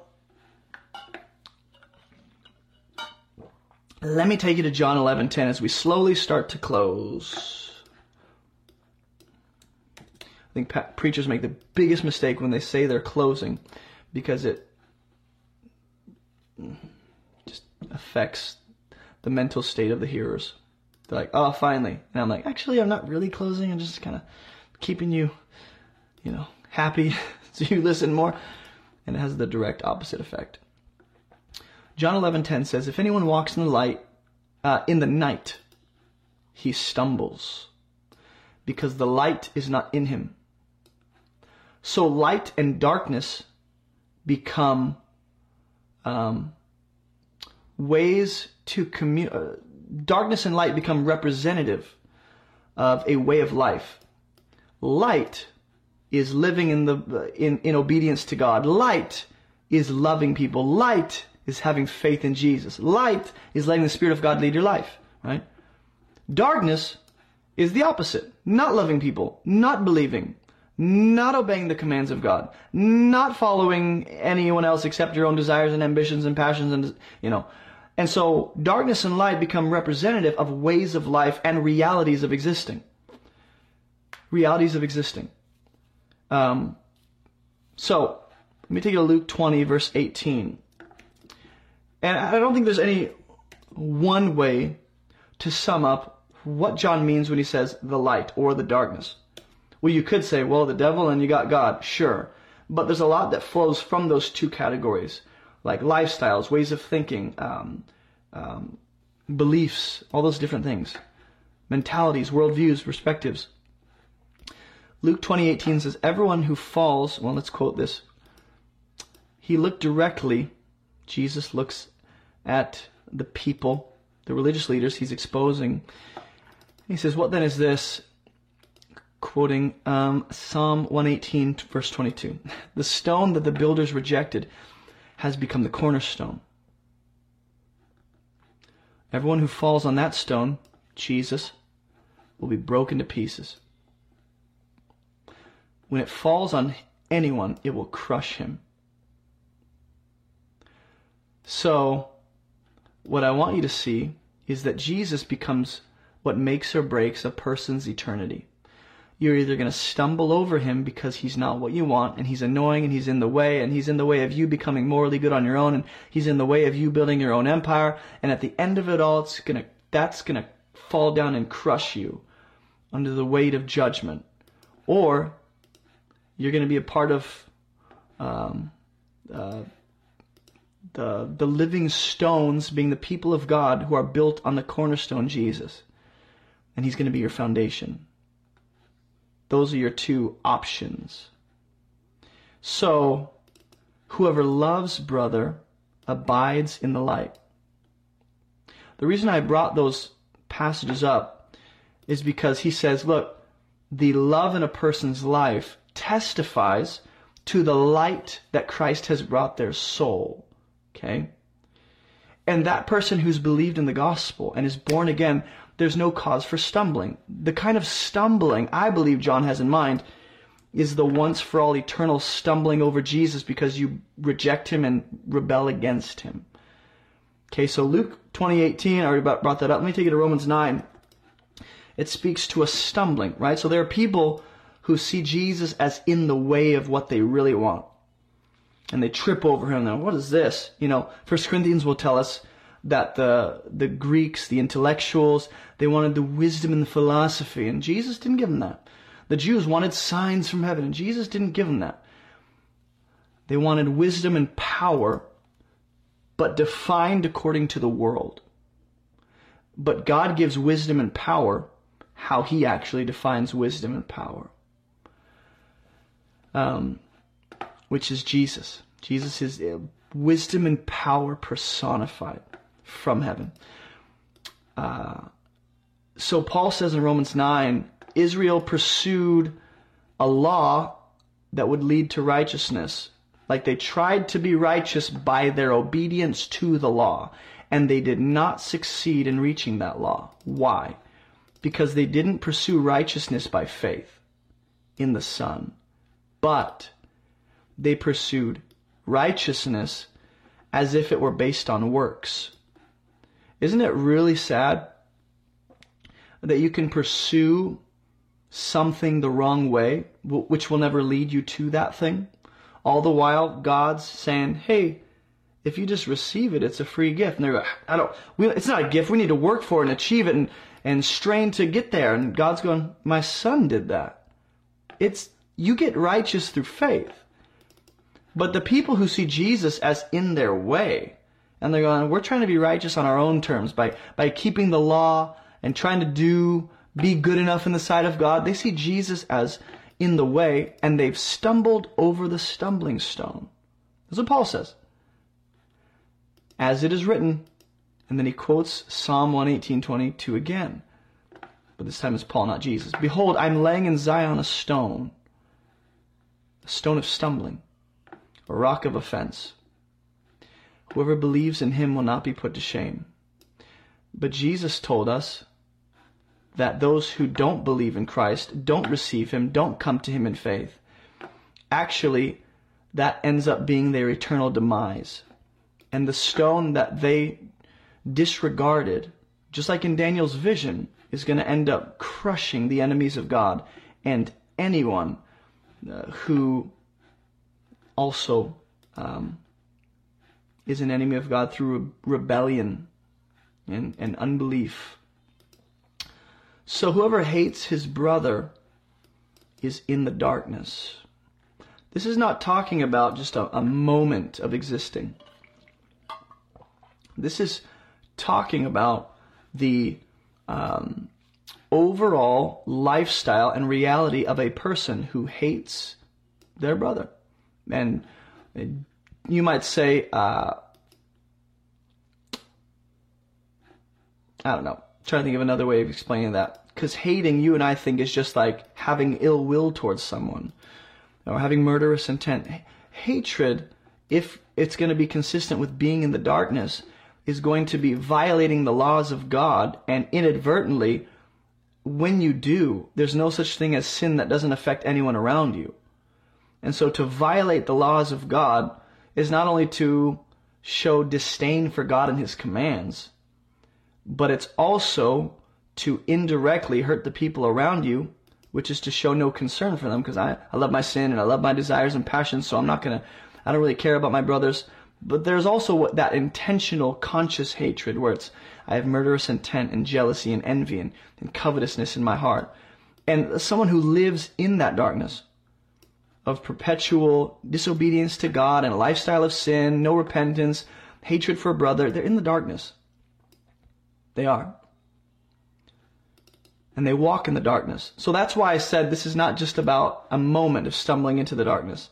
This is not, hey, if you believe in Christ and you know you, you momentarily stumble into sin and oh no, well, guess what? You're now in the darkness and you don't know Christ. That's not what he's saying. This is about a walking. Like in Psalm chapter 1.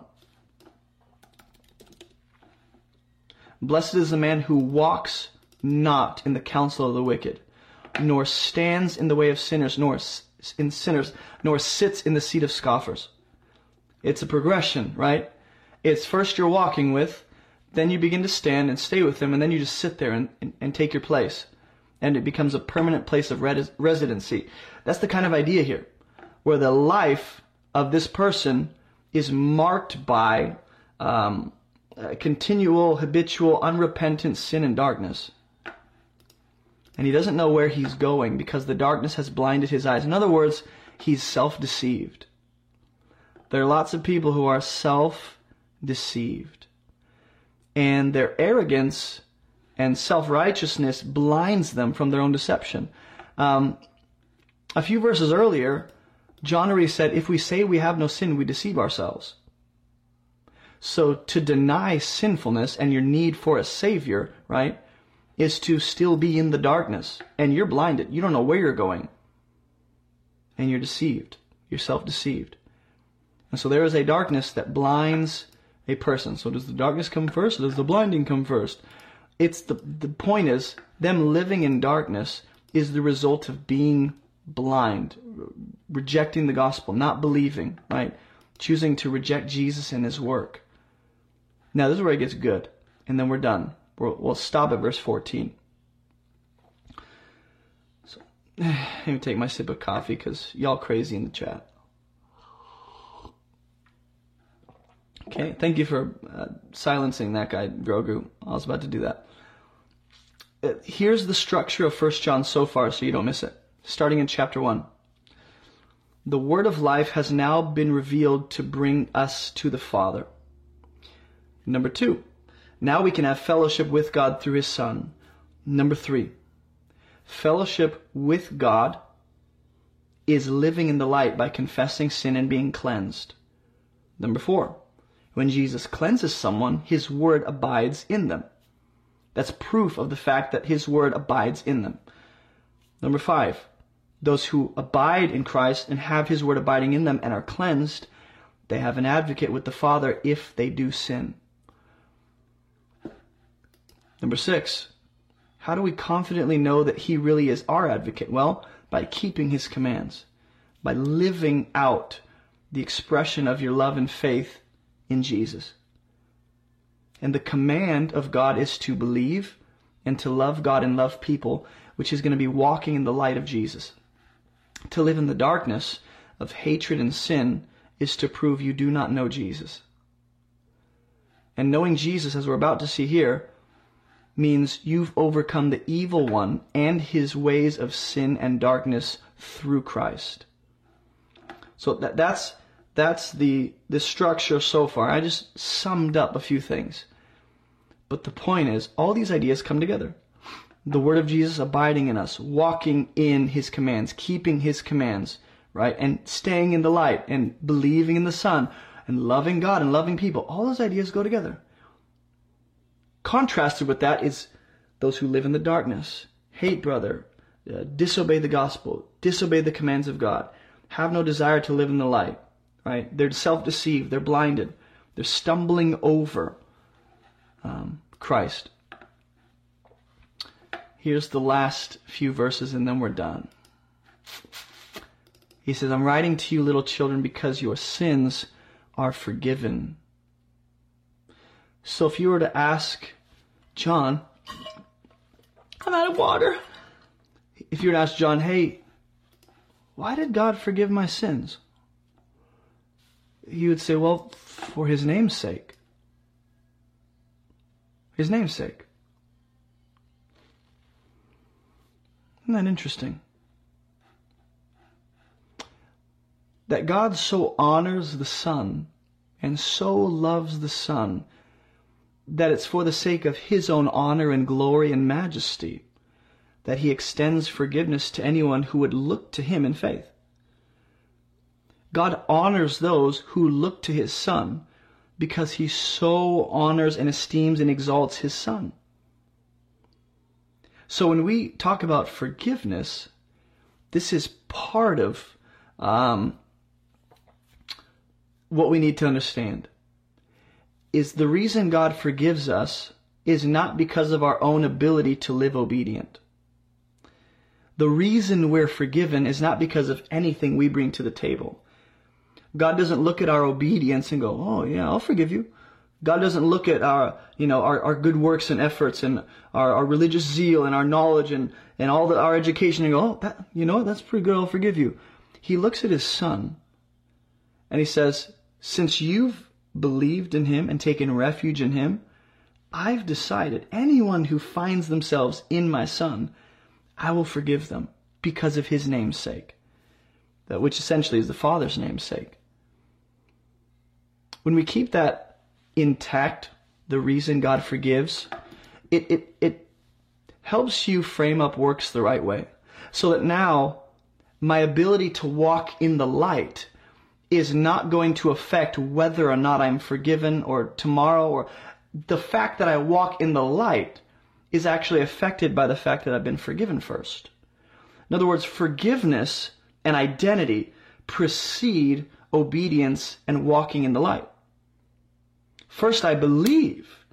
Then I'm brought into the light, given a new identity and a status, and I'm declared forgiven. Now I go and obey because I'm doing it from a place of being forgiven and having a solid identity in Christ. So this is not, hey, live in the light so you can stay forgiven. This isn't, hey, do a bunch of stuff and obey hard enough so that you can maintain your salvation. I don't believe that's what he's talking about. Because there's two realities. Someone who walks in the light, someone who walks in the darkness. You either know Christ or you don't. You're either born again or you're not. You either have eternal life or you don't. You either believe or you don't. And so I think it's pretty, pretty, pretty clear that God looks at us and says, I will forgive you of all your sin because my son has paved the way for that. He goes, I'm writing to you fathers because you know him who is from the beginning. Like, just so you know, it's our advocate. It's our defense attorney. The one who mediates the new covenant on our behalf as the perfect resurrected human. He is the reason we are forgiven. So he is the reason we stay forgiven.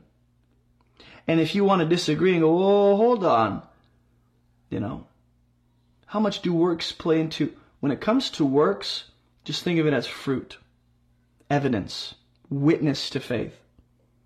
It's not the reason you're saved. It's not the root of your salvation. Faith in Jesus is, and the proof of faith is going to be someone who has been forgiven and lives differently. I'm writing to you, fathers, because you know him who is from the beginning. I already talked about that, Jesus. I'm writing to you, young men. Uh, and honestly, I don't know. I don't know why or if he's even calling out different people here. You know, is he talking uh, to the same people and using different titles for positions they hold, possibly? I don't really know. He's talking to children, fathers, and young men. Maybe those are physical or spiritual age groups in the communities he's writing to. But I would say, no matter what, what he says about each of them is not just for the individual person he calls out or type of people. In other words, the forgiveness here isn't just for the, the children, it's for even the fathers and young men he's talking to. Because he says, Fathers, you know him who is from the beginning. Well, to know God, which is the one who is from the beginning, is to be forgiven. If you know him intimately, have a friendship through faith, then yes, you are forgiven. That's part of your relationship with God eternal life is knowing him. Or I'm writing to you uh, young men because you've overcome the evil one. Well, to overcome the evil one is another way of saying I know God and I know the Son and I'm grafted into them through faith and I'm forgiven. And we overcome the evil one not by our efforts, not by our straining, but by the Son. And you would say, and by the word of our testimony, but it's about the Son. First John 5, and I, I really hope you see the emphasis on Jesus. Hummel says, Your fresh cup of tea, Master Jason. Thank you. Jarvis? 1 John 5, verse 4 says, Everyone who has been born of God overcomes the world. I thought the world is something to love. I thought we're supposed to love the world. Doesn't God love the world and He calls us to go and love the world? The world here John is going to use it consistently to refer to that way of thinking, that system, ideology that is opposed to God and His truth and His gospel. So when we talk about the world being something to overcome, he's not talking about the people. People aren't my problem. Ephesians 6 tells us very clearly our warfare is with the spiritual, invisible, you know, it, it's, it's spiritual and invisible in nature the world and the people in the world are two different things. The world here is a system, a way of thinking, a spirit, you might say, that is of Antichrist. Of Antichrist. That's why First John's going to talk a lot about the spirit of Antichrist. Because the world is that way of, I mean, think of Babylon. Think of just that way of thinking that is opposed to God in unbelief and rebellion and rejection but those who are born of God overcome that. And this is the victory that has overcome the world, our faith. Who overcomes the world except the one who believes? What's being emphasized here? The Son? Jesus?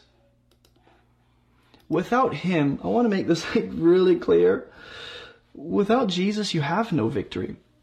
Without Jesus, you have no forgiveness. Without him, you have no cleansing, no new heart, no new spirit, no new mind, no new nature. Without him, you have no right standing with God. Without him, there is no eternal life.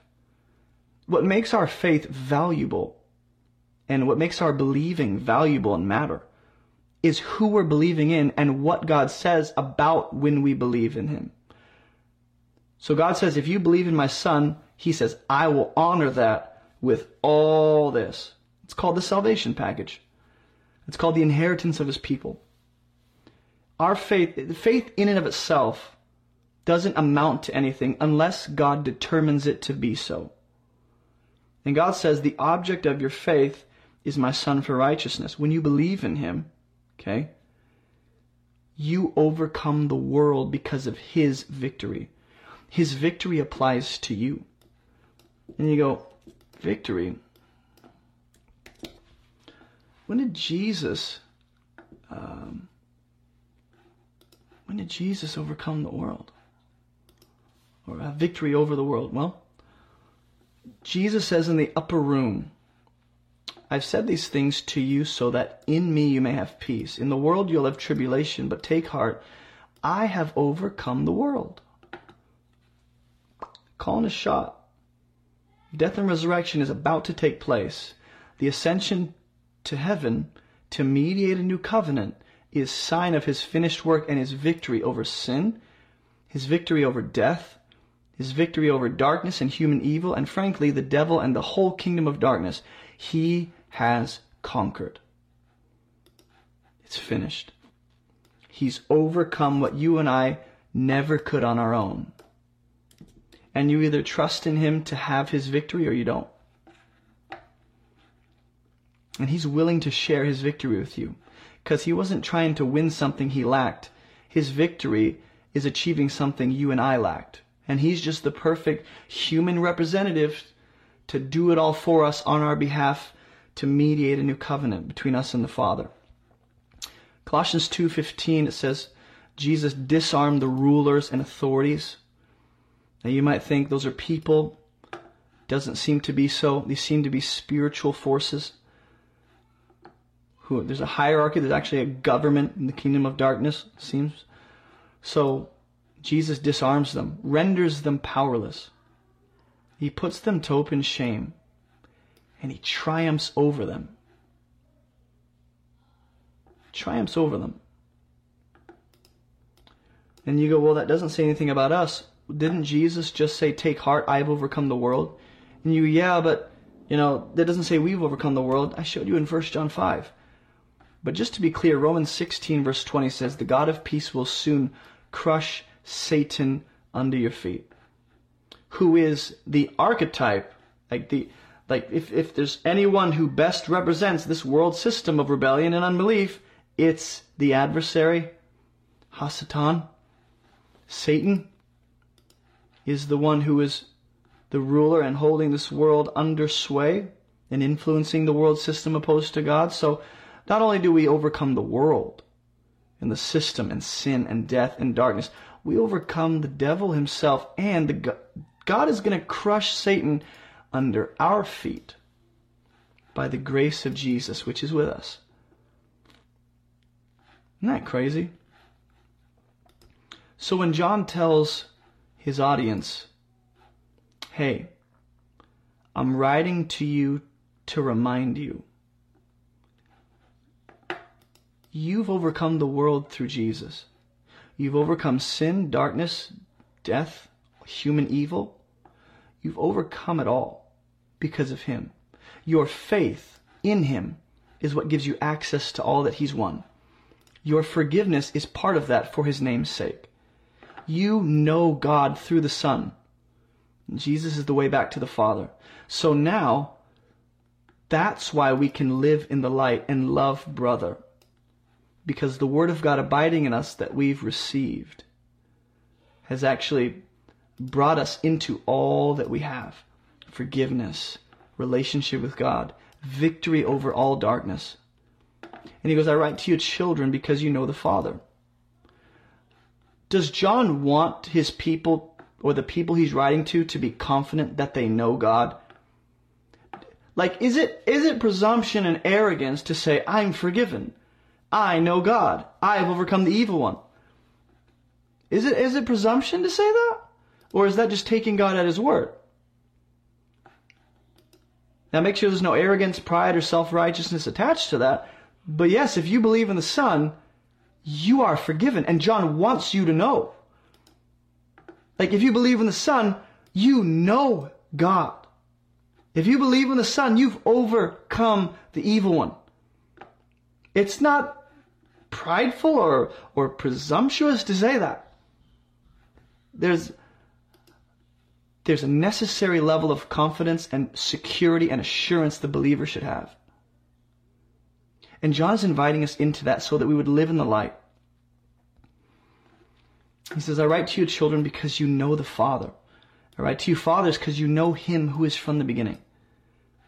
I write to you, young men, because you are strong. And the word of God abides in you, and you've overcome the evil one. Let me seal this all up until we have our next session in 1 John on Monday.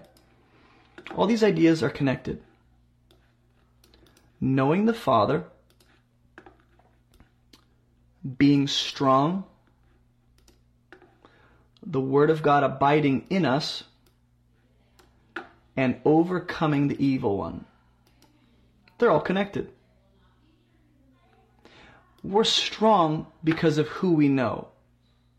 We're strong because of what He supplies us and what He's actually filled us with through His Word.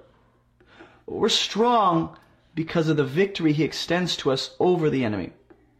Notice how none of this has to do with what we bring to the table. Notice how none, nothing that we bring to the table is what's in mind here. It's what does Jesus bring to the table? If anything, we bring faith. And it opens the door into all that Christ has made accessible to us.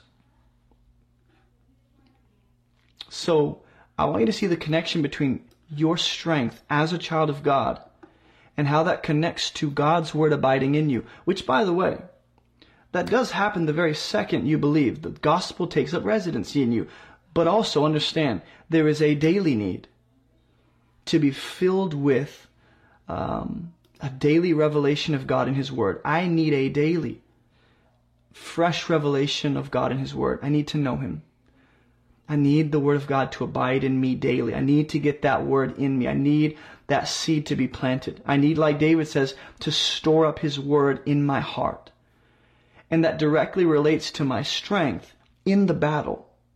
And it doesn't make me overcome the evil one any more than I already have in Christ.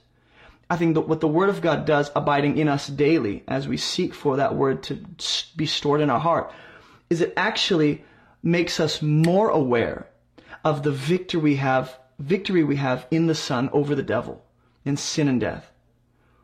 We just need to be reminded of that victory so that we can walk in it, and we're reminded when we read the Word and know Jesus better in the Scriptures. So this is not read your Bible so you have more victory. You have ultimate victory in Christ. If you're talking about the daily battle against sin, and your flesh, sure, you're more likely to experience daily victory in those smaller battles the more the Word of God is filling your heart. So you can distance yourself from the scriptures. You can, you can choose not to spend time with God. You can choose not to have any private time with Him and, and not invest into your relationship and not have a prayer time. You can do that. Don't expect to be strong in the middle of warfare. And you go, sure, I'm not strong, but I still have victory in Jesus. Sweet. What does that do for you now, though, if you're not enjoying and actually walking in that? So, all I'm saying is all these ideas come together. We have an advocate, we have a victor, we have a champion, we have a righteous one who will never change, never be rejected. His work is irreversible. But how do you know you know him? How can you be confident that you're forgiven, that you know the Father, that you have eternal life, that you've overcome the evil one? How can you be confident that the Word of God is actually filled and taken up residency in your heart? Do you see evidence of you walking in the light? Do you see evidence of sanctification, evidence of growing holiness, evidence of, of a growing conviction of sin, uh, growing des- change in desires, a growing you know, desire to know God and, and, and love the things of God and love for God's people? Do you see growing evidence of those things? If not, maybe you're still in the darkness. That's just the bottom line, man. Maybe you're still in darkness. Because if faith doesn't translate into the practical material world through my life, is it really, really active? Have I really received it? If seed is planted, won't it bear fruit? I think it will. I think it will. Well, guys, here's a quick outro. If you guys don't know, this is Above Reproach Ministry. Go to abovereproachministry.com to find everything we have, all the free resources we have. We have free study devotionals, free online Bible study courses, free Bible study workshops. We have a free open Discord community where we have times of prayer and Bible studies together and gatherings around the scriptures. If you're looking for godly community online, come and join. Um, I have a book. It's titled Fruitful. It's right here. I don't know why it's chewed up. This is my sister's. You can get your copy on Amazon or on my website. It's the essential keys for living the most abundant Christian life this side of heaven. Um, you can give to this ministry. I have a wife and two kids who I really have to take care of. And all this content, all these resources to the church are free to everyone around the world because of generous supporters like you. And so thank you guys who financially support this ministry. This is my full-time job to support my, my wife and two kids and to get the word out and to build the church. And so if you want to give, you can give on the website, uh, just straight from a credit card or debit card. You can give through Cash App, PayPal, or Venmo. Um, you can give on a monthly basis through Patreon. And I've, you know, given you reason to become a monthly supporter through Patreon. You get exclusive access to all these benefits. You get discounts on our merch. You get a free copy of my book depending on what tier you sign up with. Um, you get all, all my teaching notes I use for these sermons completely free to you. Use them however you want. You know, so I'm trying to make it worth it for you guys to give on a monthly basis, whether it's $5, $20, $100, whatever you can do. That's what makes this ministry go is that God is supplying what we need. God is taking care of us through you guys. So thank you. And I think that's it. Go visit abovereproachministry.com and I'll see you guys later. Keep moving towards Jesus, guys.